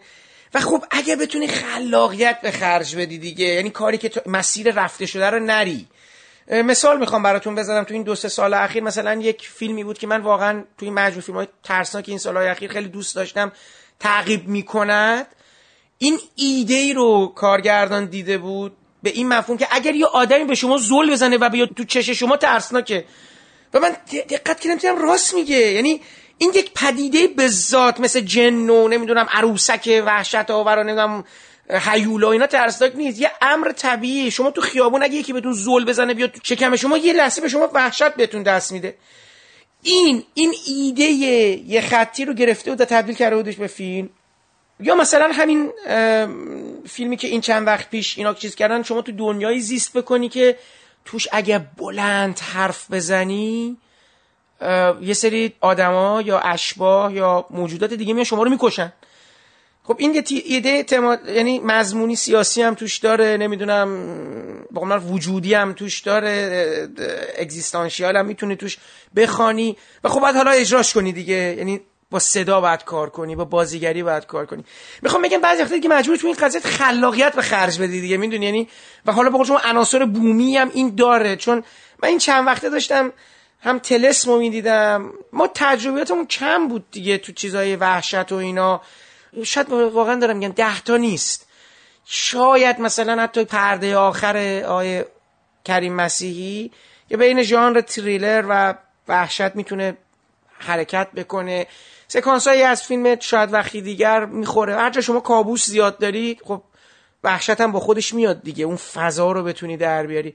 می‌خواستم بگم که حق با شماست. اتفاقا ژانر وحشت های طرف زده خیلی چیزه. ژانریه که اتفاقا همین بحث ما مرتبطه. یعنی ژانر وحشت تاریخچهش اگر نگاه بکنیم خیلی باستاب وضعیت کنونی اون جامعه که درش فیلم ساخته میشه. یعنی ترس ها وحشت ها و دقدقه های جمعی و اجتماعی درش تعیین کننده است. یعنی شما فقط یه مثال بزنم وقتی زامبی سر و کلش پیدا میشه در سینمای وحشت و در واقع اولین نشانه های زامبی رو می‌بینیم این این کاملا بعد از کمونیسم بعد از شکلی شورویه و توی دوران جنگ سرد وقتی که خب کشورهای غربی خیلی در وحشت این چیز دامنگیر کمونیسم جهانگیر کمونیسم بودن تو اون سالهای جنگ سرد زامبی ها خیلی سر کلشون پیدا میشه در سینما. و خب این اون نگاه توده ای و زندگی جمعی و اون ارتش که در واقع کمونیسم داره شوروی داره خیلی تعیین کننده است در ساخته شدن هیولایی مثل زامبی. چون خیلی هیولای چیزی هم هست که در واقع قدرتش در جمع در زیاد بودنشه دیگه در توده بودنشه.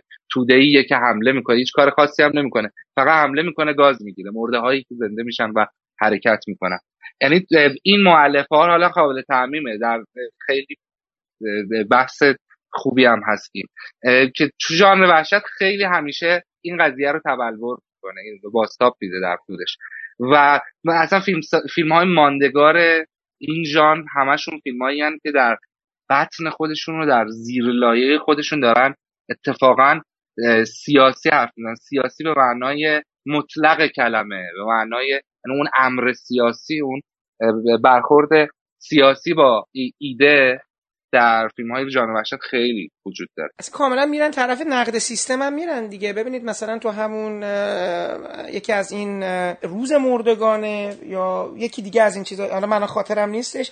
اصلا اینا میرن مثلا قصه رو می‌برن محدود می‌کنن شخصیت ها رو توی یک فروشگاه بزرگ یک مال بزرگ یک جهان بعد اصلا این حالا اون موقع نقد زیست سرمایهداری هم واردش میشه یا اصلا کلا فیلم های زیادی که شما می‌بینید که مستقیما به اون ذهنیتی که یک سیستم داره بر شما اعمال می‌کنه یک سیاستی داره بر شما اعمال می‌کنه و آدما چگونه در بند اون سیاست قرار می‌گیرن و رفتارهایی می‌کنن که نباید انجام بدن و رفتارهای غیر معمول و ترساوری رو نسبت به خودشون و نسبت به جامعه به محیط زیست یا جای دیگه اعمال می‌کنن؟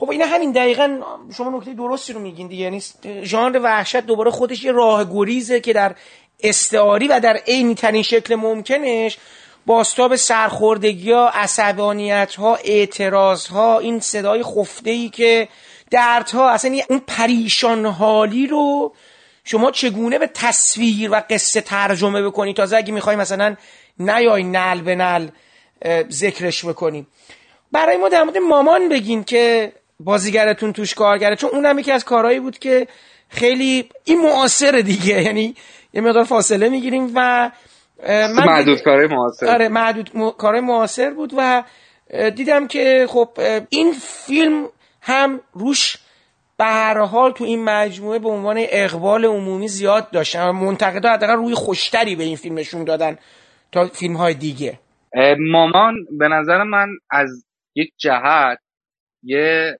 هدیه است به سینما ایران. اونم شخصیتیه که در واقع اسم فیلمم از اون گرفته شده شخصیت مامان. و یه مادر نشون میده مادر می‌دونی خیلی معاصره خیلی در بطن جامعه است. خیلی از تمام اون مادرهای پیش از خودش آشنایی زودایی می‌کنه. کاری که تا حدودی به شکل در ای فیلم ابد و یک روز انجام میده در مورد کاراکتر مادر مادر خانواده بود در واقع. اینجا خب این اون مادره رو ورده در بطن در وسط فیلم و خب اون خب مادر فیلم ابد و یک روزی مادری بود در پایین شهر در در واقع حاشیه شهر رو و یه سری روابط و ضوابطی بر اون طبقه اون حاکم بود که خب یعنی بهش امتیاز اون نوع رفتارها رو می‌داد یعنی اجازه اون رفتارها رو می‌داد. ولی مادر مامان خیلی متوسطه یعنی چیز طبقه متوسطیه که حالا درگیر این تعارض هاست. بیرحمی هاش خصاصت هاش اصول هایی که داره برای زندگی کردن در واقع آزاری که داره میده از اون طرف ترحمی که داره می‌گیره. تا همه رو اذیت می‌کنه به محض اینکه کسی بهش نقد وارد می‌کنه می‌زنه زیر گریه. عذاب وجدانی که به بچه هاش مدام منتقل می‌کنه و با ترس و این عذاب وجدان و احساس گناه اینا رو نگه داشته. اتفاقا به نظرم مامان با اینکه هیچ ربط شاید به ظاهر نداره به همین چیزی که ما داریم دربارش صحبت می‌کنیم ولی از این نظر خیلی فیلم تند و اون میاد خب خانواده ای رو می‌سازه. قصه رو در مرکز و کانون یک خانواده روایت می‌کنه به در واقع به ریاست این مامان و مامانه که سیاست های این خونه رو داره تعیین می‌کنه. مامانه که اتفاقا وقتی امکان یعنی من چیزهایی که میگم کودهای خیلی آشکاری هست و می‌تونیم یعنی لازم نیست توضیح بدیم. مامانی که یک زمینی داره که به نظر می‌رسه زمینه خیلی میارزه. امکانات منابع مالی و طبیعی وجود داره که در انحصار این مامانه است. و سندش نگهش میگه بعد از مرگ من می‌تونید هر کاری دلتون می‌خواد با این زمینه بکنید.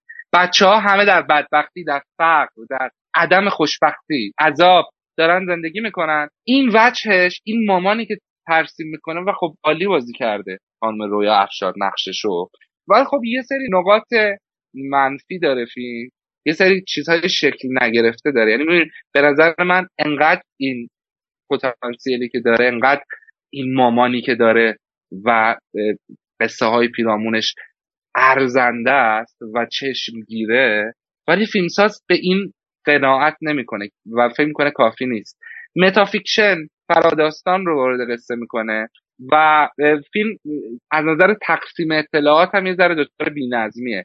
یعنی اینکه مامان ما دنبال بکنیم یا قصه رو یعنی شخصیت محور باشه قصه یا ماجرا محور بین این دوتا سرگردونه. یعنی باعث میشه که ما یه جای ماجرا رو کلید بزنه پیش ببره پاز بده شخصیت رو دنبال بکنه پاز بده دوباره بره سراغ ماجرا. این نخ انسجامی فیلم یه ذره دچار گسسته. خب نظر اجرایی به نظر من فیلم خب به فیلم ارزونیه خیلی. من مشخصه که فیلم خیلی فیلم کم خرجیه ولی یه ذره اون وجاهتی که به نظر من یه چنین قصه نیاز داره اون ایماج سازی که این یه چنین قصه نیاز داره در اجرای خیلی معمولی فیلم یه کمی بهش اچهاف شده یه کمی اون پتانسیل و اندازه کافی نتونستن رها بشن. ولی در مجموع با این حال خب بازی دوتا پارتنر اصلی فیلم که مامانه و پسر بزرگی که فریدونه که امیر نوروز رو بازی می‌کنه بسیار بسیار تماشایی عذاب در اومده. بازیگرا جفتش در اوج دارن بازی می‌کنن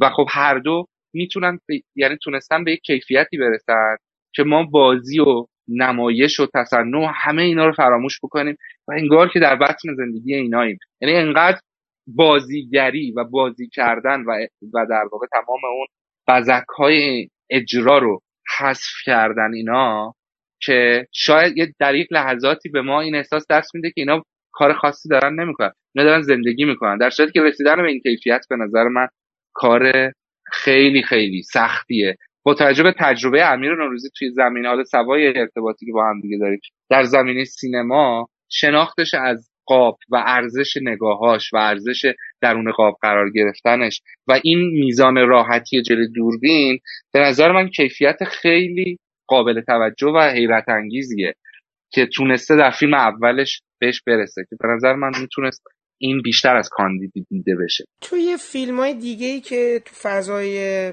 معاصر میگذره فیلم روشن رولا حجازی هم هست. من نمی‌دونم رابطه شما با کارهای قبلی رولا اجازی چگونه است. به خاطر اینکه من کارهای آقای اجازی رو نسبتا دوست دارم. حالا با مهمانهای دیگه مطرح کردم. احساس می‌کنم که رولا اجازی یه چیزای جالبی رو در آدمایی که به تصویر کشیده درست دیده. یعنی مثالش هم زده بودم. مثلا تو فیلم اولش زندگی خصوصی. چیزی که حالا اسمش هم درست بگم چون این اسما شبیه هم, هم هست و اینا. بله. فیلم دومش البته. آره بله بله. بعد از درمیان بله درمیان ابرها رو من ندیدم بله. زندگی خصوصی آقا خانوم میم.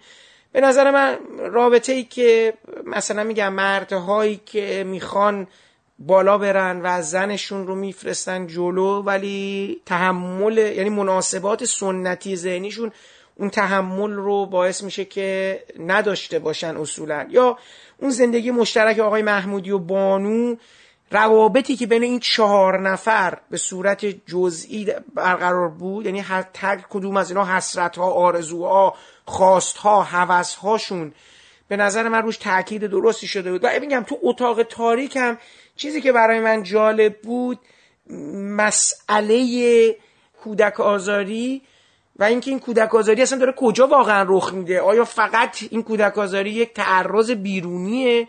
یا نه عملا اتفاقی که داره تو اون خونه هم میفته مستاق کودک آزاری است. رابطه که مادر تربیت غلط. و درست دیده بود به نظر من. یعنی تاکیدایی که خانه خانه‌ای که توش آشپزی صورت نمی‌گیره.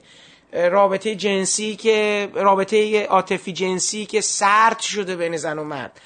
وضعیت اقتصادی که داره یواش یواش اون خونه رو تحت تاثیر قرار میده. و چشم بستن همه این چیز اون آدما به این و تمام ترس و نگرانی و وحشتشون از وجود یه بیگانه توی یک ساختمان به نظر من بنیان و ایده رو درست باعث که من به این کارگردان فکر کنم و ایده که داره مطرح می‌کنه فکر کنم.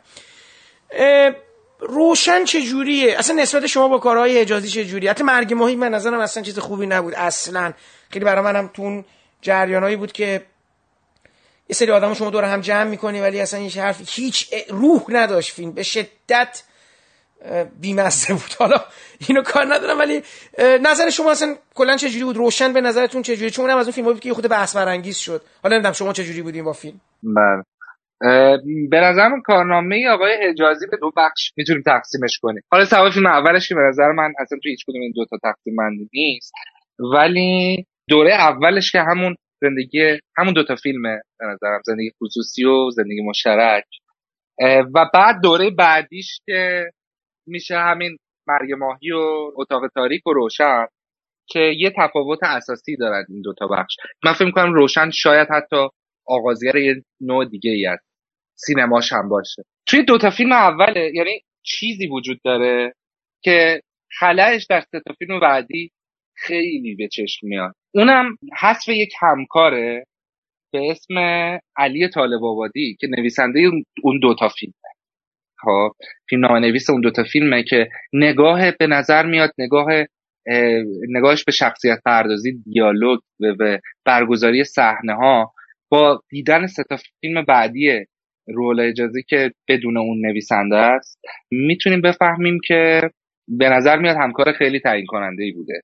یعنی حجازی فیلماش از مرگ ماهی به بعد که نویسنده خودش میشه از نظر دیالوگ نویسی خیلی افت می‌کنن از نظر شخصیت پردازی افت می‌کنن از نظر منطق ها افت می‌کنن چیزی که باقی میمونه چون دیگه برای من سینماش سینما جذابی نیست بعد از زندگی مشترک. چیزی که باقی میمونه همین چیزه همین نگاه تماتیکه. یعنی به نظر میاد که از نظر اینکه آدمیه که مضمونهای متناسبی رو رصد می‌کنه قابل توجهه. هر فیلم متأخرش. از نظر اینکه چه مزامینی در همونطور که اشاره هم کردیم چه مزامینی در خودشون دارن قابل توجه هست.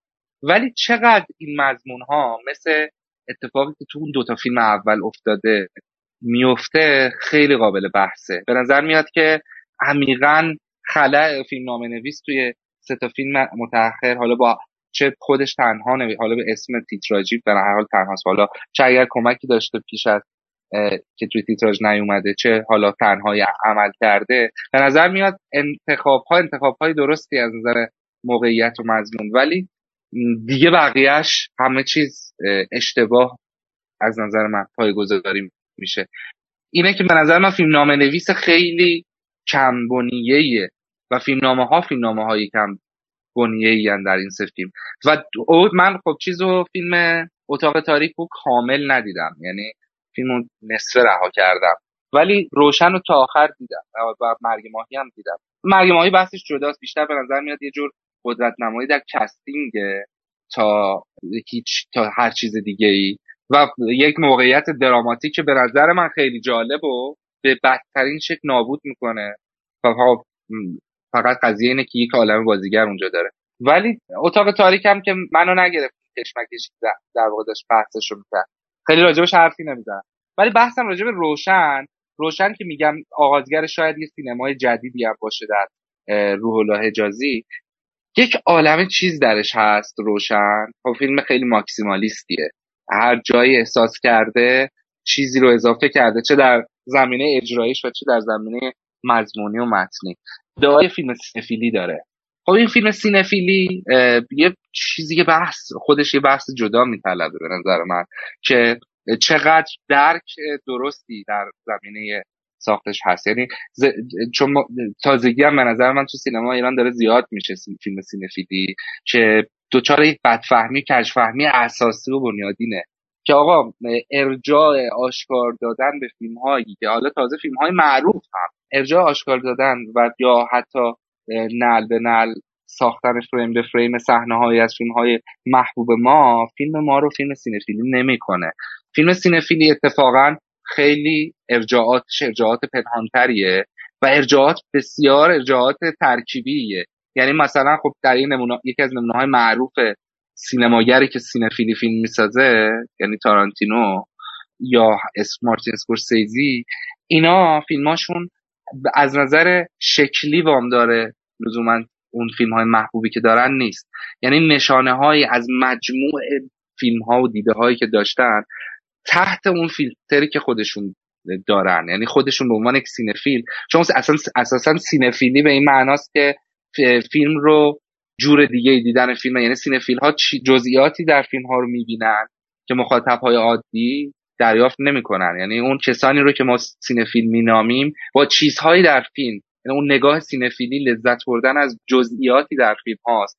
کشف جزئیات و پیوندها و پیوستهایی در فیلم هاست که به سادگی قابل رویت نیست. و به شدت سینفیل ها چیزهایی رو درک می‌کنن که به فیلم های دیگه به متن های دیگه اینها رو می‌بره.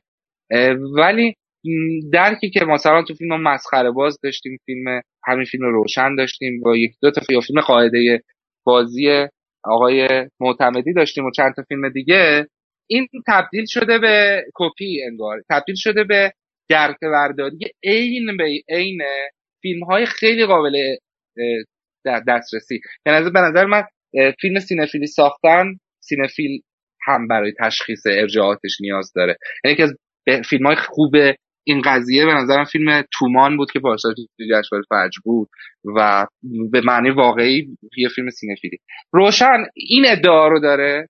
یعنی به خاطر همین به نظر من هیچ نظم استاتیکی نداره کارگردان مثلا به نظر شما اینجا تو از چه چیزایی وام گرفته یه مثال می‌زنید مثلا به نظرتون چون من مسئله باز... زیاد داره بله. پس اینجا بله.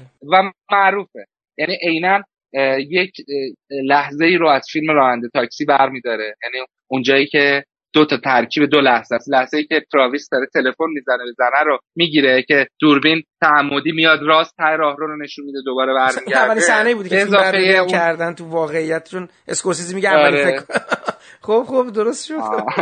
یکی هم اون are you talking to me معروف بداهه پردازی معروف رابرت رو توی فیلم جلو آینه داره حرف می‌زنه. این دو تا لحظه رو ترکیب کرده توی یه صحنه گذاشته. نمی‌دونم از پاریس تگزاس اون کلاه قرمز اون بازیگر اسمش هم یادم رفته. کلاه قرمز معروف اون کت و اون کراواتی که داره یه ذره پاریس تگزاسی هم هست یه جایی کلاه قرمز شبیه ترامپ نکرده بوده طرف رو؟ نه به, به ترامپ نه چون خیلی شمایلی که ساخته خیلی پاریس تگزاسه. خب میگم قسم یه اشاره ای داره به تو پاریس تگزاس یه صحنه معروف پاریس تگزاس. و جوکر رو داره. سینما پارادیزا آهنگش گذاشته با این خیلی دیگه کلیشه ایه دیگه یا شخصیت فیلمبین داریم. آهنگ موبایلش سینما پارادیزوه. صحنه از سرگیجه رو اون صحنه معروفی که نواک به پایین نگاه می‌کنید کارکتر اصلی فیلم.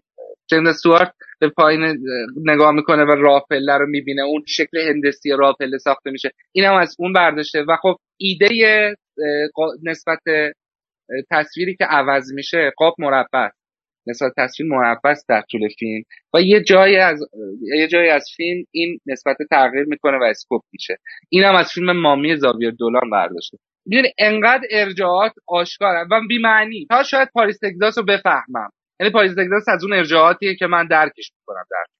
ولی که میگم همون فیلم cinephile ی اینه. یعنی تو ببینی اول چه معلفی مشترکی با یک متنی هست در فیلم بعد بیای اون رو تبدیل بکنی به مال خودت. یعنی کاراکتر خودتو بذاری در اون وضعیتی که به شکل ترکیبی یعنی هم ارجاع مستقیم میده به فیلمی هم چیزی بهش اضافه شده که مثل همون اقتباسی گفتیم وقتی میریم سراغش باید یه یه دلیلی داشته باشه ارجاع هم یه دلیلی باید داشته باشه که باعث میشه که مخاطب دقیق تر بفهمه. یعنی تو تم رو از طریق این ارجاعه معکد می‌کنی بیشتر جا میندازیش برای مخاطب. به خاطر همین به نظر من یه شلختگی هر جا حس کرده یعنی هیجان زدگی می‌بینم. اصلا از انتخاب قاب مربع و تبدیل کردنش به اسکوپ در فیلم و مجموعه ارجاعات یه ارجاع یه داره که این به نظر دیگه ارجاع اسکوپیه چون یه فیلمیه که هنوز اون زمان رو طی نکرده که تبدیل به ارجاع بشه. فیلم پارسال ساخته شده و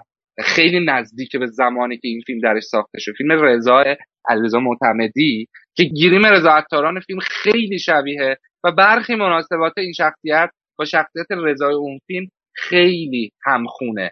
به خاطر همین من فکر می‌کنم این دیگه ارجاع نیست. این دیگه تقلیل پیدا کردن ارجاع و دیگه کپیه. یا دیالوگ می‌تونه باشه ها؟ من فیلمو ندیدم دیگه اونجوری که حالا آقای اسلامی ذکر کرده بودن تو بله. شاید یک دیالوگی بله. می‌خواد حالا یک دیالوگ ناتوان به زعم ایشون با فیلم می‌خواد برقرار کنه یعنی شاید یک پاسخی است جواب آره، جوابیه آره به رضا بله, بله. بله. این بله. اینم یه نگاهه ولی خب به نظر من نشانه خیلی واضحه یعنی گیریمه حداقل که ریشه ای هم نداره در صورتی فیلم رضا خب خیلی اون ریشه های خانوادگی شخصیت رو دنبال می‌کنه به خاطر همین منظر خب این این نکته رو بذارید. این نگاه توریستی به سینمای سینفیلی یعنی فیلم سینفیلی ساختن رو.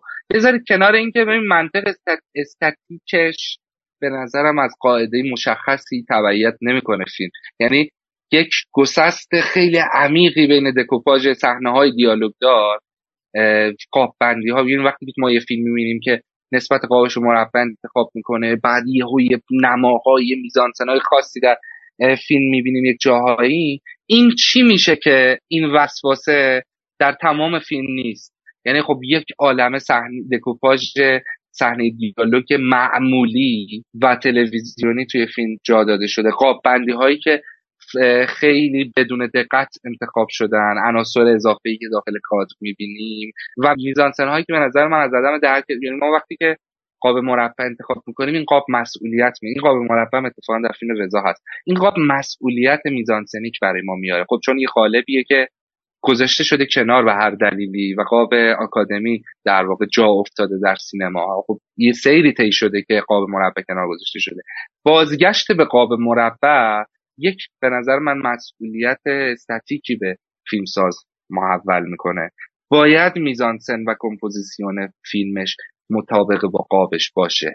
و وقتی که همون یعنی به نظر میاد این اتفاق اتفاق تدوینی تا اتفاق فیلم برداری به خاطر اینکه میزانسن ها و کمپوزیسیون ها مطابق با قاب چیزن آکادمی ولی فیلم قابش مرفع است. اینا هم مجموعا باعث میشه که به نظرم فیلمساز نمی‌دونسته داره چی کار می‌کنه.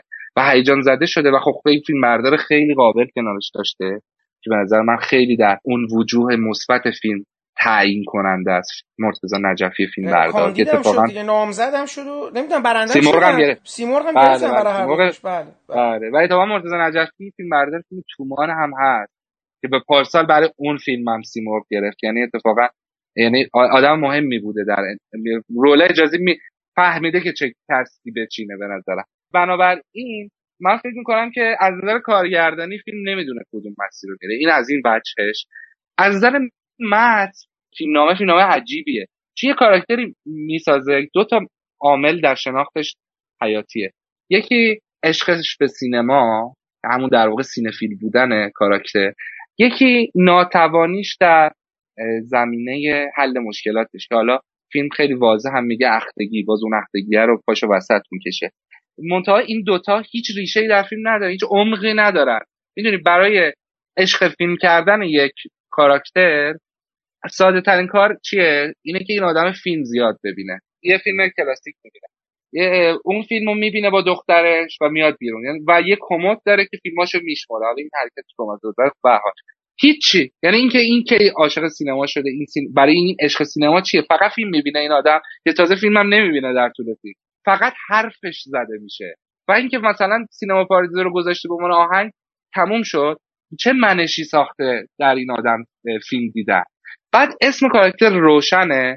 هیچ یعنی هر کسی اسم بچهش رو نمی‌ذاره روشن یعنی یک نسبت یعنی داره این به ما ارجاع میده به یه خانواده خانواده. ای که این, اسم متفاوت رو انتخاب کردن احتمالا این تربیت منجر شده. همونجوری که فیلم رضا خیلی ریشه هاشو هی میره با کاوی می‌کنه. اینجا خانواده روشن غایبن هستی یعنی هیچ خانواده نداره. هیچ دوستی خانواده هیچ تنها دوستی داره که اونم فامیل زنشه. این کاراکتره هیچ عمق و ریشه نداره. برای کنشهاش برای عدم کنشهاش یعنی انفعالی که داره ریشه تعمیم داده نمیشه. حتی به فیلم بینی این ارجاع داده میشه. و جای نمی‌بینیم که این دیالکتیک باشه. یعنی اینکه بگیم آقا این فیلم بینیش منجر شده به این بینش منجر شده به این آگاهی منجر شده به این امتیاز بر آدم های دیگه فیلم که فیلم نمی‌بینن. بعد این تبدیل میشه به ضد خودش. یعنی به نظر میاد که فیلم هم یعنی ما مخاطب هم اینو نکوهش می‌کنیم که فیلم بینه می‌دونی؟ یعنی مقایسه خیلی باز دوباره سینمایی دم دستتر میدم. فیلم مهمان مامان ما داریم. کاراکتر حسن پورشیرازی اون فیلم که عشق فیلمه. این آدم توی سینما کار می‌کرده. مسئلهش اینه که الان سینمای محبوبش داره تعطیل میشه. هی مدا یعنی اون وجه خیال پردازانه اون آدم. سهل گرفتن دنیا ماجراجو بودنش. با اینکه در جاهای از فیلم هرس دراره ولی مایه امتیاز این آدم میشه. این آدم نماینده خیال پردازیه و در نهایت ایدئولوژی اون آدم است که تسری پیدا می‌کنه به کل آدم های فیلم. سینما انگار نجات بخش اونجا. اینجا سینما به فلاکت میندازه مخاطب کاراکترش رو. و فیلمساز خیلی با اینکه ادای اینو در میاره که این کاراکتر رو دوست داره در واقع داره مفلوک میدونتش. بدون اینکه بگه که این چرا مفلوکه بدون که دفاعی از فلاکت این بکنه. از زاویه بالا به پایین از زاویه یک نرینه داره به یک اخته نگاه می‌کنه. یعنی من فکر کنم که فیلم خیلی خیلی خیلی وام داره بازیگرشه رضا عطاران. برای اینکه همین میزان دوست داشتنی بودنی هم که وجود داره اتفاق بیفته. چون در متن به نظر من هیچی برای سمپاتیک کردن این کاراکتر وجود نداره. رضا عطاران با قدرت پرفورمش به نظر من این دلنشینی رو به کاراکتر بخشیده. یه تو نوشته هم که داشتم گفتم به نظر من اگه یه کاراکتری که یه بازیگری که خیلی سمپاتی نیست با مخاطب مثلا فرزاد فرزین که مثلا بازیگر نیست چرا بازیگری می‌کنه این نقش رو می‌خواست بازی بکنه اون موقع می‌تونست بفهمید بیشتر که کجا داره این شخصیت پردازی لنگ می‌زنه؟ کجا داره منطق جهان فیلم دچار لغزش میشه؟ و وقتی مهمترین حرفش و هدفش و شخصیتش به نظر من اینقدر بی اصالت و اینقدر دچار تناقض جبران نشدنیه دیگه نمیشه فی... حرف فیلم رو جدی گرفت. و اینا همه به نظر من از عدم آگاهی و تسلط بر هم مضمون هم فرم فیلم میاد. که فیلمساز با به, من قضاوت می‌کنم به زم با نگاه توریستی کردن به همه اجزای فیلم با اینکه ذوق زده است هیجان زده است و می‌خواد یک چیزهایی رو کنار هم بچینه که در فیلم های دیگه دیده و دیده موفقه. می‌دونید روشن نه تراویس بیکل میشه نه کارکتر جوکر فیلم تاد فیلیپس میشه نه نمی‌دونم مجموعه ضد قهرمان ها نه فیلم، کارکتر فیلم زیبای آمریکایی میشه. هیچ کدوم این آدم ها نمیشه. در همین فیلم به نظر من و مجموعه این دلایل خیلی فیلم ناموفقه. و از اون بدتر اینکه فیلمی که ادعایه جدی بودن داره و خیلی هم جدی گرفته شده توسط بسیاری از منتقدها به نظر. و این فریب ها و این این این چیزهای آشکار فیلم انگار دیده نشد. این ایراد شخصیت پردازی و نوع, نوع نگاهی که کارگردان به شخصیت داره و حالا این نکاتی که شما فرمودید این قضیه بر فیلم خط فرضی هم به نظر شما جاری بوده؟ یعنی برخوردی که کارگردان با زنش با شخصیت زنش یا اصلا شخصیت های دیگش داره می‌کنه به نظرشون خط فرضی هم از همین منظر آسیب خورده؟ بله خط فرضی هم به نظر من دقیقا مشکلش از همین جاست. حالا خط فرضی چون یه پیشینه ای داره اون فیلم ساز و چند تا فیلم دیگرشون رو من دیدم یعنی نقش رو دیدم نگاه رو دیدم حالا نگاه فیلم خوبیه. یا یک همکار ثابت داره که علی اسکری حالا تو این فیلم نیست ولی نگاهش هست. که اونم فیلم کوتاهاشو دیدم یه نگاهی وجود داره یعنی تو مجموعه این فیلم ها که خط فرضی هم در واقع ادامه دهنده همون نگاهه. یعنی همون الگوهای سینمای فرهادی به زعم من داره اجرا میشه. بدون اینکه اون شخصیت شناس اون جامعه شناسی اون درک و بینش جامعه ای که و یا شناخت انسان و تمام موزلات انسانی که در فیلم های فرهادی ما میبینیمش حتی در فیلم های ضعیفترش که به زمان فروشنده گذشته و همه میداننده به این سه تا فیلم آخرشه. فیلم های ضعیفترش ولی خب این وجود همچنان درشون پررنگه و کارشون رو دارن انجام میدن. اینه که انتخاب بکنن که آدم ها در چه اساسی مشکل پیدا بکنن و چه جوری این کشمکش های بینشون ایجاد بشه.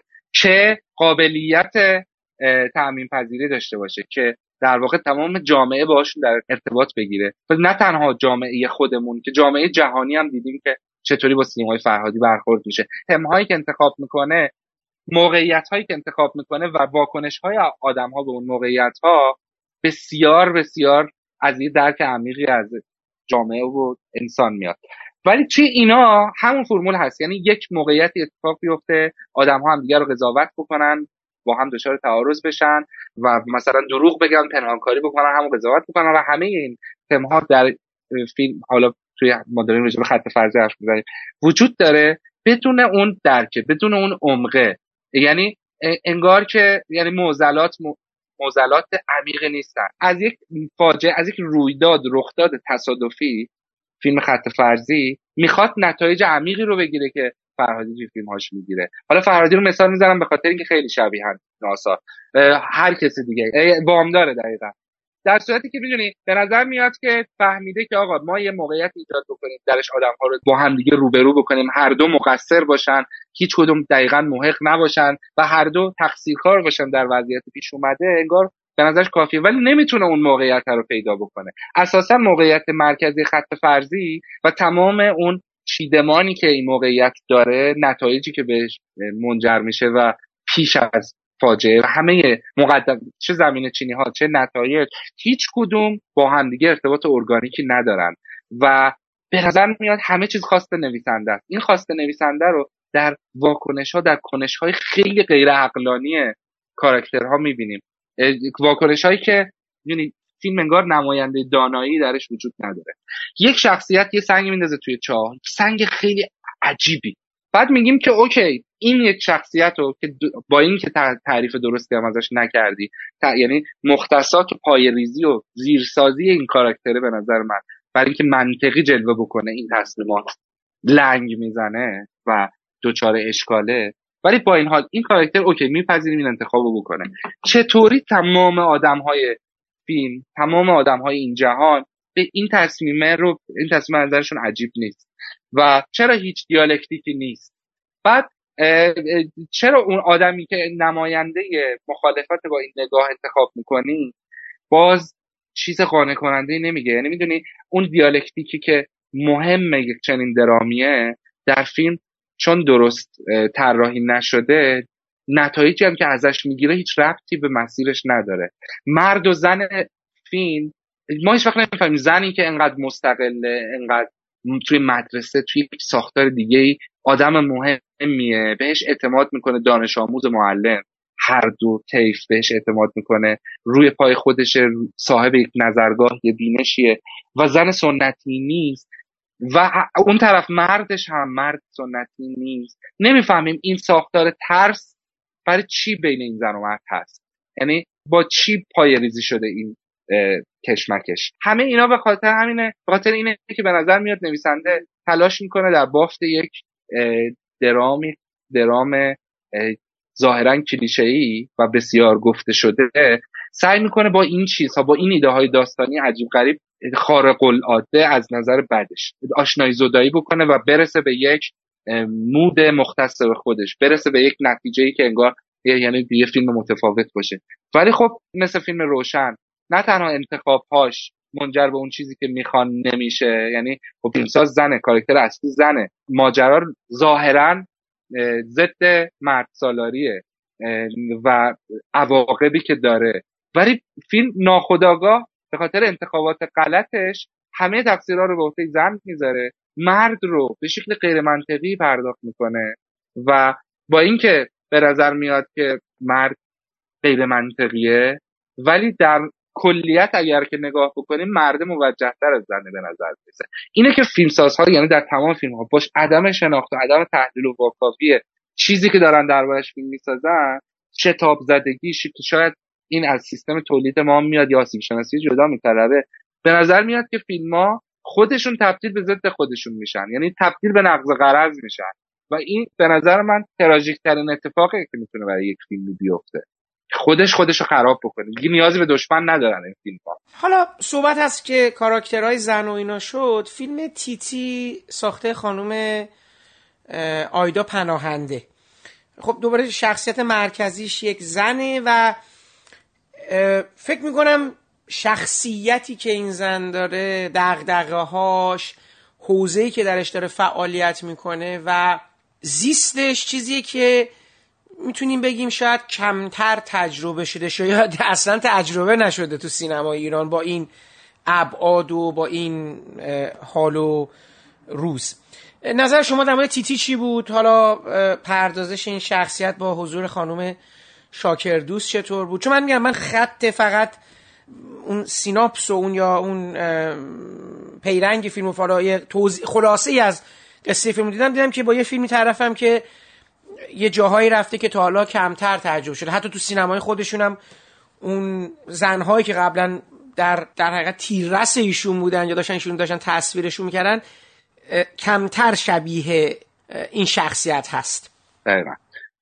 از یه نظر از یک منظر کاراکتر تیتی یه جورایی به ضدیت به پا میخیزه با زنهای یعنی دوتا فیلم دیگه خانم پناهنده. یعنی خب ولی از یه جهت هم خیلی نقطه اشتراک دقیقی داره با دوتا. چه کاراکتر ناهید توی فیلم ناهید که ساره بیات نقشش بازی می‌کرد چه کاراکتر اسم کاراکتر یادم نیست چون اسم فیلم اسم اون نیست. کاراکتری که هدیه تهرانی توی اسرافیل بازی می‌کرد و حتی کاراکتر خدا زین العابدین باز توی فیلم اسرافیل. یه شور زندگی یک زندگی خیال پردازانه یک استقلال یک قدرت زیستی توی تمام این زنهای این سه فیلم دیده میشه که توی فیلم ناهید خیلی گره می‌خوره به اون وضعیت معیشتی شخصیت و خواستگاه خانوادگی که داره و خب مانع انگار. یعنی اون سعی می‌کنه با جدا شدن از واقعیت سرپوش بذاره روی مشکلات زندگیش. با دروغ گفتن مدام با پنهانکاری کم کم فاصله می‌گیره انگار از اون چیزهایی هم که دوست داره. توی استرافیل هم خب در واقع ما بعد از اون یعنی انگار وقتیه که میان سال شده همون کاراکتر. اسمش و... ماهیه آقای سعیدی. ماهی ماهی, ماهی, بود بله. بله. یک مادری که حالا پسرش از دست داده عشق قدیمیش دوباره برگشته و از اون سرزندگی از اون شور زندگی فاصله گرفته. حالا به خاطر تراژدی که براش رقم خورده الان. خب این بازگشت این عشق قدیمی باعث میشه که چیزهایی زنده بشه. تیتی از لحاظ یعنی اون اون که من فکر می‌کنم عمیقا ممکنه از خود کاراکتر فیلمساز هم منتقل بشه به این آدم ها یعنی یه وجوه شخصی نمی‌خوام یعنی نیتخانی معلف رو نمی‌کنم. من اسم می‌کنم که وجوه شخصی هست در پرداخت این شخصیت ها یعنی به خاطر دلنشینیشون هم شاید باشه از دل برآمده و بر دل میشینه. و و موانعی که حالا بخشی از این موانع به اعتقادات و نوع واکنش های این آدم ها به اتفاقات رقم می‌خوره. بخش دیگرش هم موانع بیرونیه مثل مردهای قصه قصه های این هر سه. یعنی توی ناهید چه شوهر سابق چه در واقع شوهر فعلی که حالا پنهان هم هست این رابطه چه توی اسرافیل عشق سابق چه شوهری که مرده.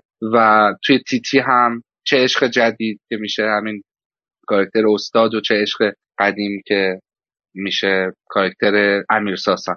من فکر می‌کنم این یه مجموعه تعارضات که هست ولی خب تیتی با اختلاف از هر دوی اون کاراکترها خیال پردازتره. اون چیزی که به عنوان شناسنامه این شخصیت فیلمساز به ما نشون میده یعنی با کولی ها بزرگ شدن و خلق و خوی کولی ها رو پیدا کردن. یا مثلا صحبتی با آقای اسلامی دیدیم که چقدر یعنی این کاراکتر به در واقع کاراکتر فیلم جاده فلینی که جولیت ماسینا نقشش بازی می‌کرد جلسومینا به جلسومینای جاده خیلی شباهت داره. از نظر خلق و خو ساده کردن دنیا به رویاها به یک جور کودکانه نگاه کردن جهان و ساده کردن تمام سختی ها از این لحاظ تیتی خیلی به نظر من کاراکتر تازه ایه برای سینمای سینمایی که خیلی در زمینه در واقع شخصیت و هدیه دادن شخصیت به سینما خیلی کارش خوب انجام نمیده معمولا. چون بیشتر سینما سینمای مضمون محور و قصه هم به معنی ماجرا محوریش نیست. بیشتر فیلم ها انگار انگیزش ساختنشون پرداخت یه سری مزامین و موضوعات خب،, خب همونطور که گفتم چون جریان اصلی سینما جریان اصلی سینما اجتماعی بدنش خاطر همین خب فیلم ما خیلی میره به سمت اینکه موزلات رو بررسی بکنه اینه که تیتی از این نظر خیلی به نظر من قابل توجهه و بازی خیلی درخشانه الناز شاکر دوست تو این نقشه که برای ما خیلی تصویر تیتی رو ماندگار می‌کنه. و فیلم به نظر من روی ساخت های خوبی داره. یعنی روی چیزهای خوبی دست گذاشته. یعنی استعاره ای که می‌سازه در یعنی چیزهایی که باهاشون استعاره می‌سازه مثل اون فرضیه ای که کاراکتر استاد در پی اثباتشه و نجات جهان که از طریق دیگه ای به شکل دیگه ای تیتی هم داره همون کار رو انجام میده و حتی امیر ساسان هم داره این کار رو انجام میده. به نظرم میاد ما با بنمایه های خیلی خوبی از نظر تماتیک طرفیم توی فیلم تیتی. و رابطه ای که خیلی به نظر من به خاطر همین منحصر به فرد بودن شخصیت تیتی و تا حدودی استاد حداقل در زمینه مختصات شخصیتی استاد و در زمینه پرداخت تیتی. یه رابطه هم که بینشون ایجاد میشه رابطه خیلی غریبیه. غریب اما نه به معنی نفهمیدنی. خیلی دلنشین و دلچسب این رابطه غریبه به نظر من اتفاقا تو بافت فیلم جا میفته هرچند که وصل کردن این دوتا با همدیگه یک کمی میلنگه. ولی خب چون در ابتدای فیلم ما خیلی بهش خورده نمی‌گیره رابطه این رابطه جالبیه خیلی جالبه. خیلی توی ترکیب بندی موفقه در نظر کارگردانی توی استفاده از اون قاب های شمال که نه, نه یعنی مرز بین کارت پستال بودن با اینکه بتونه ایماژ هایی بسازه که روح اثر رو منتقل بکنه از این نظر موفق شده. خب برها اون جغرافیا رو خیلی خوب می‌شناسه فیلمساز و تو دو تا فیلم دیگه هم بهشون پرداخته. موسیقی فیلم برداری. همه چیز به نظر من در اوجه. وقتی که ما شخصیت امیر ساسان رو باش روبرو میشیم که به نظر من هوتن شکیب جام خیلی خوبه. و زوج خیلی در این حالی که تکراریان یعنی سه تا این سومین فیلمیه که با هم دیگه دارن بازی می‌کنن شاکر دوست و شکیبا ولی اصلا به تکرار نیفتادن یعنی بازم دیدنی هن. به نظر من این امتیاز این زوجه. و بازم شکیبا بازی خوبی داره. پای ریزی شخصیت هم درسته به نظر من امیر ساسان اون به نظر میاد ولنگاری شخصیت فرصت طلبیش سودجوییش در این حال مهربونیش و یه جورایی کلبی مسلکی این شخصیت هم در تضاد با اون یکی شخصیت مرد ما که همه چیزش در اون نظریه‌ای که داره و فرضی داره و نگاه عمیقی که به جهان داره در واقع محدود شده. این ستا با همدیگه می‌تونن ترکیب خیلی جالبی باشن. ولی فیلم با مسیری که انتخاب می‌کنه با نقطه گذاری های درامش رو بر اساس چیزهایی می‌ذاره که اساسا تمام این بنمایه های درخشان رو به باد میده. از اون طرفم فیلم مدام می‌خواد خب کاراکترها رو خاکستری بکنه با نسبت دادن کنش هایی مثبت و منفی به صورت متناوب به کاراکترها. تحول شخصیت ها هم براش سیری طراحی نمیشه. یا حداقل مسیری که در فیلم ما دیدیم منجر به اون تحوله نمی‌تونسته بشه. اینه که فیلم به نظر من کم کم یکی یکی اینم به یک نوع تلتیف شده تری مثل خط فرضی و روشن توی این دسته قرار میگه منتها نقاط مثبتش خیلی از اونا بارزتره به نظر من. و نیمه اول فیلم می‌تونه بهترین فیلم جشنواره باشه نیمه دومش واقعا افت می‌کنه. از این نظر تو اون دسته قرار می‌گیره خب به نظر من همچنان میشه به نقاط مثبتش چشم دوخت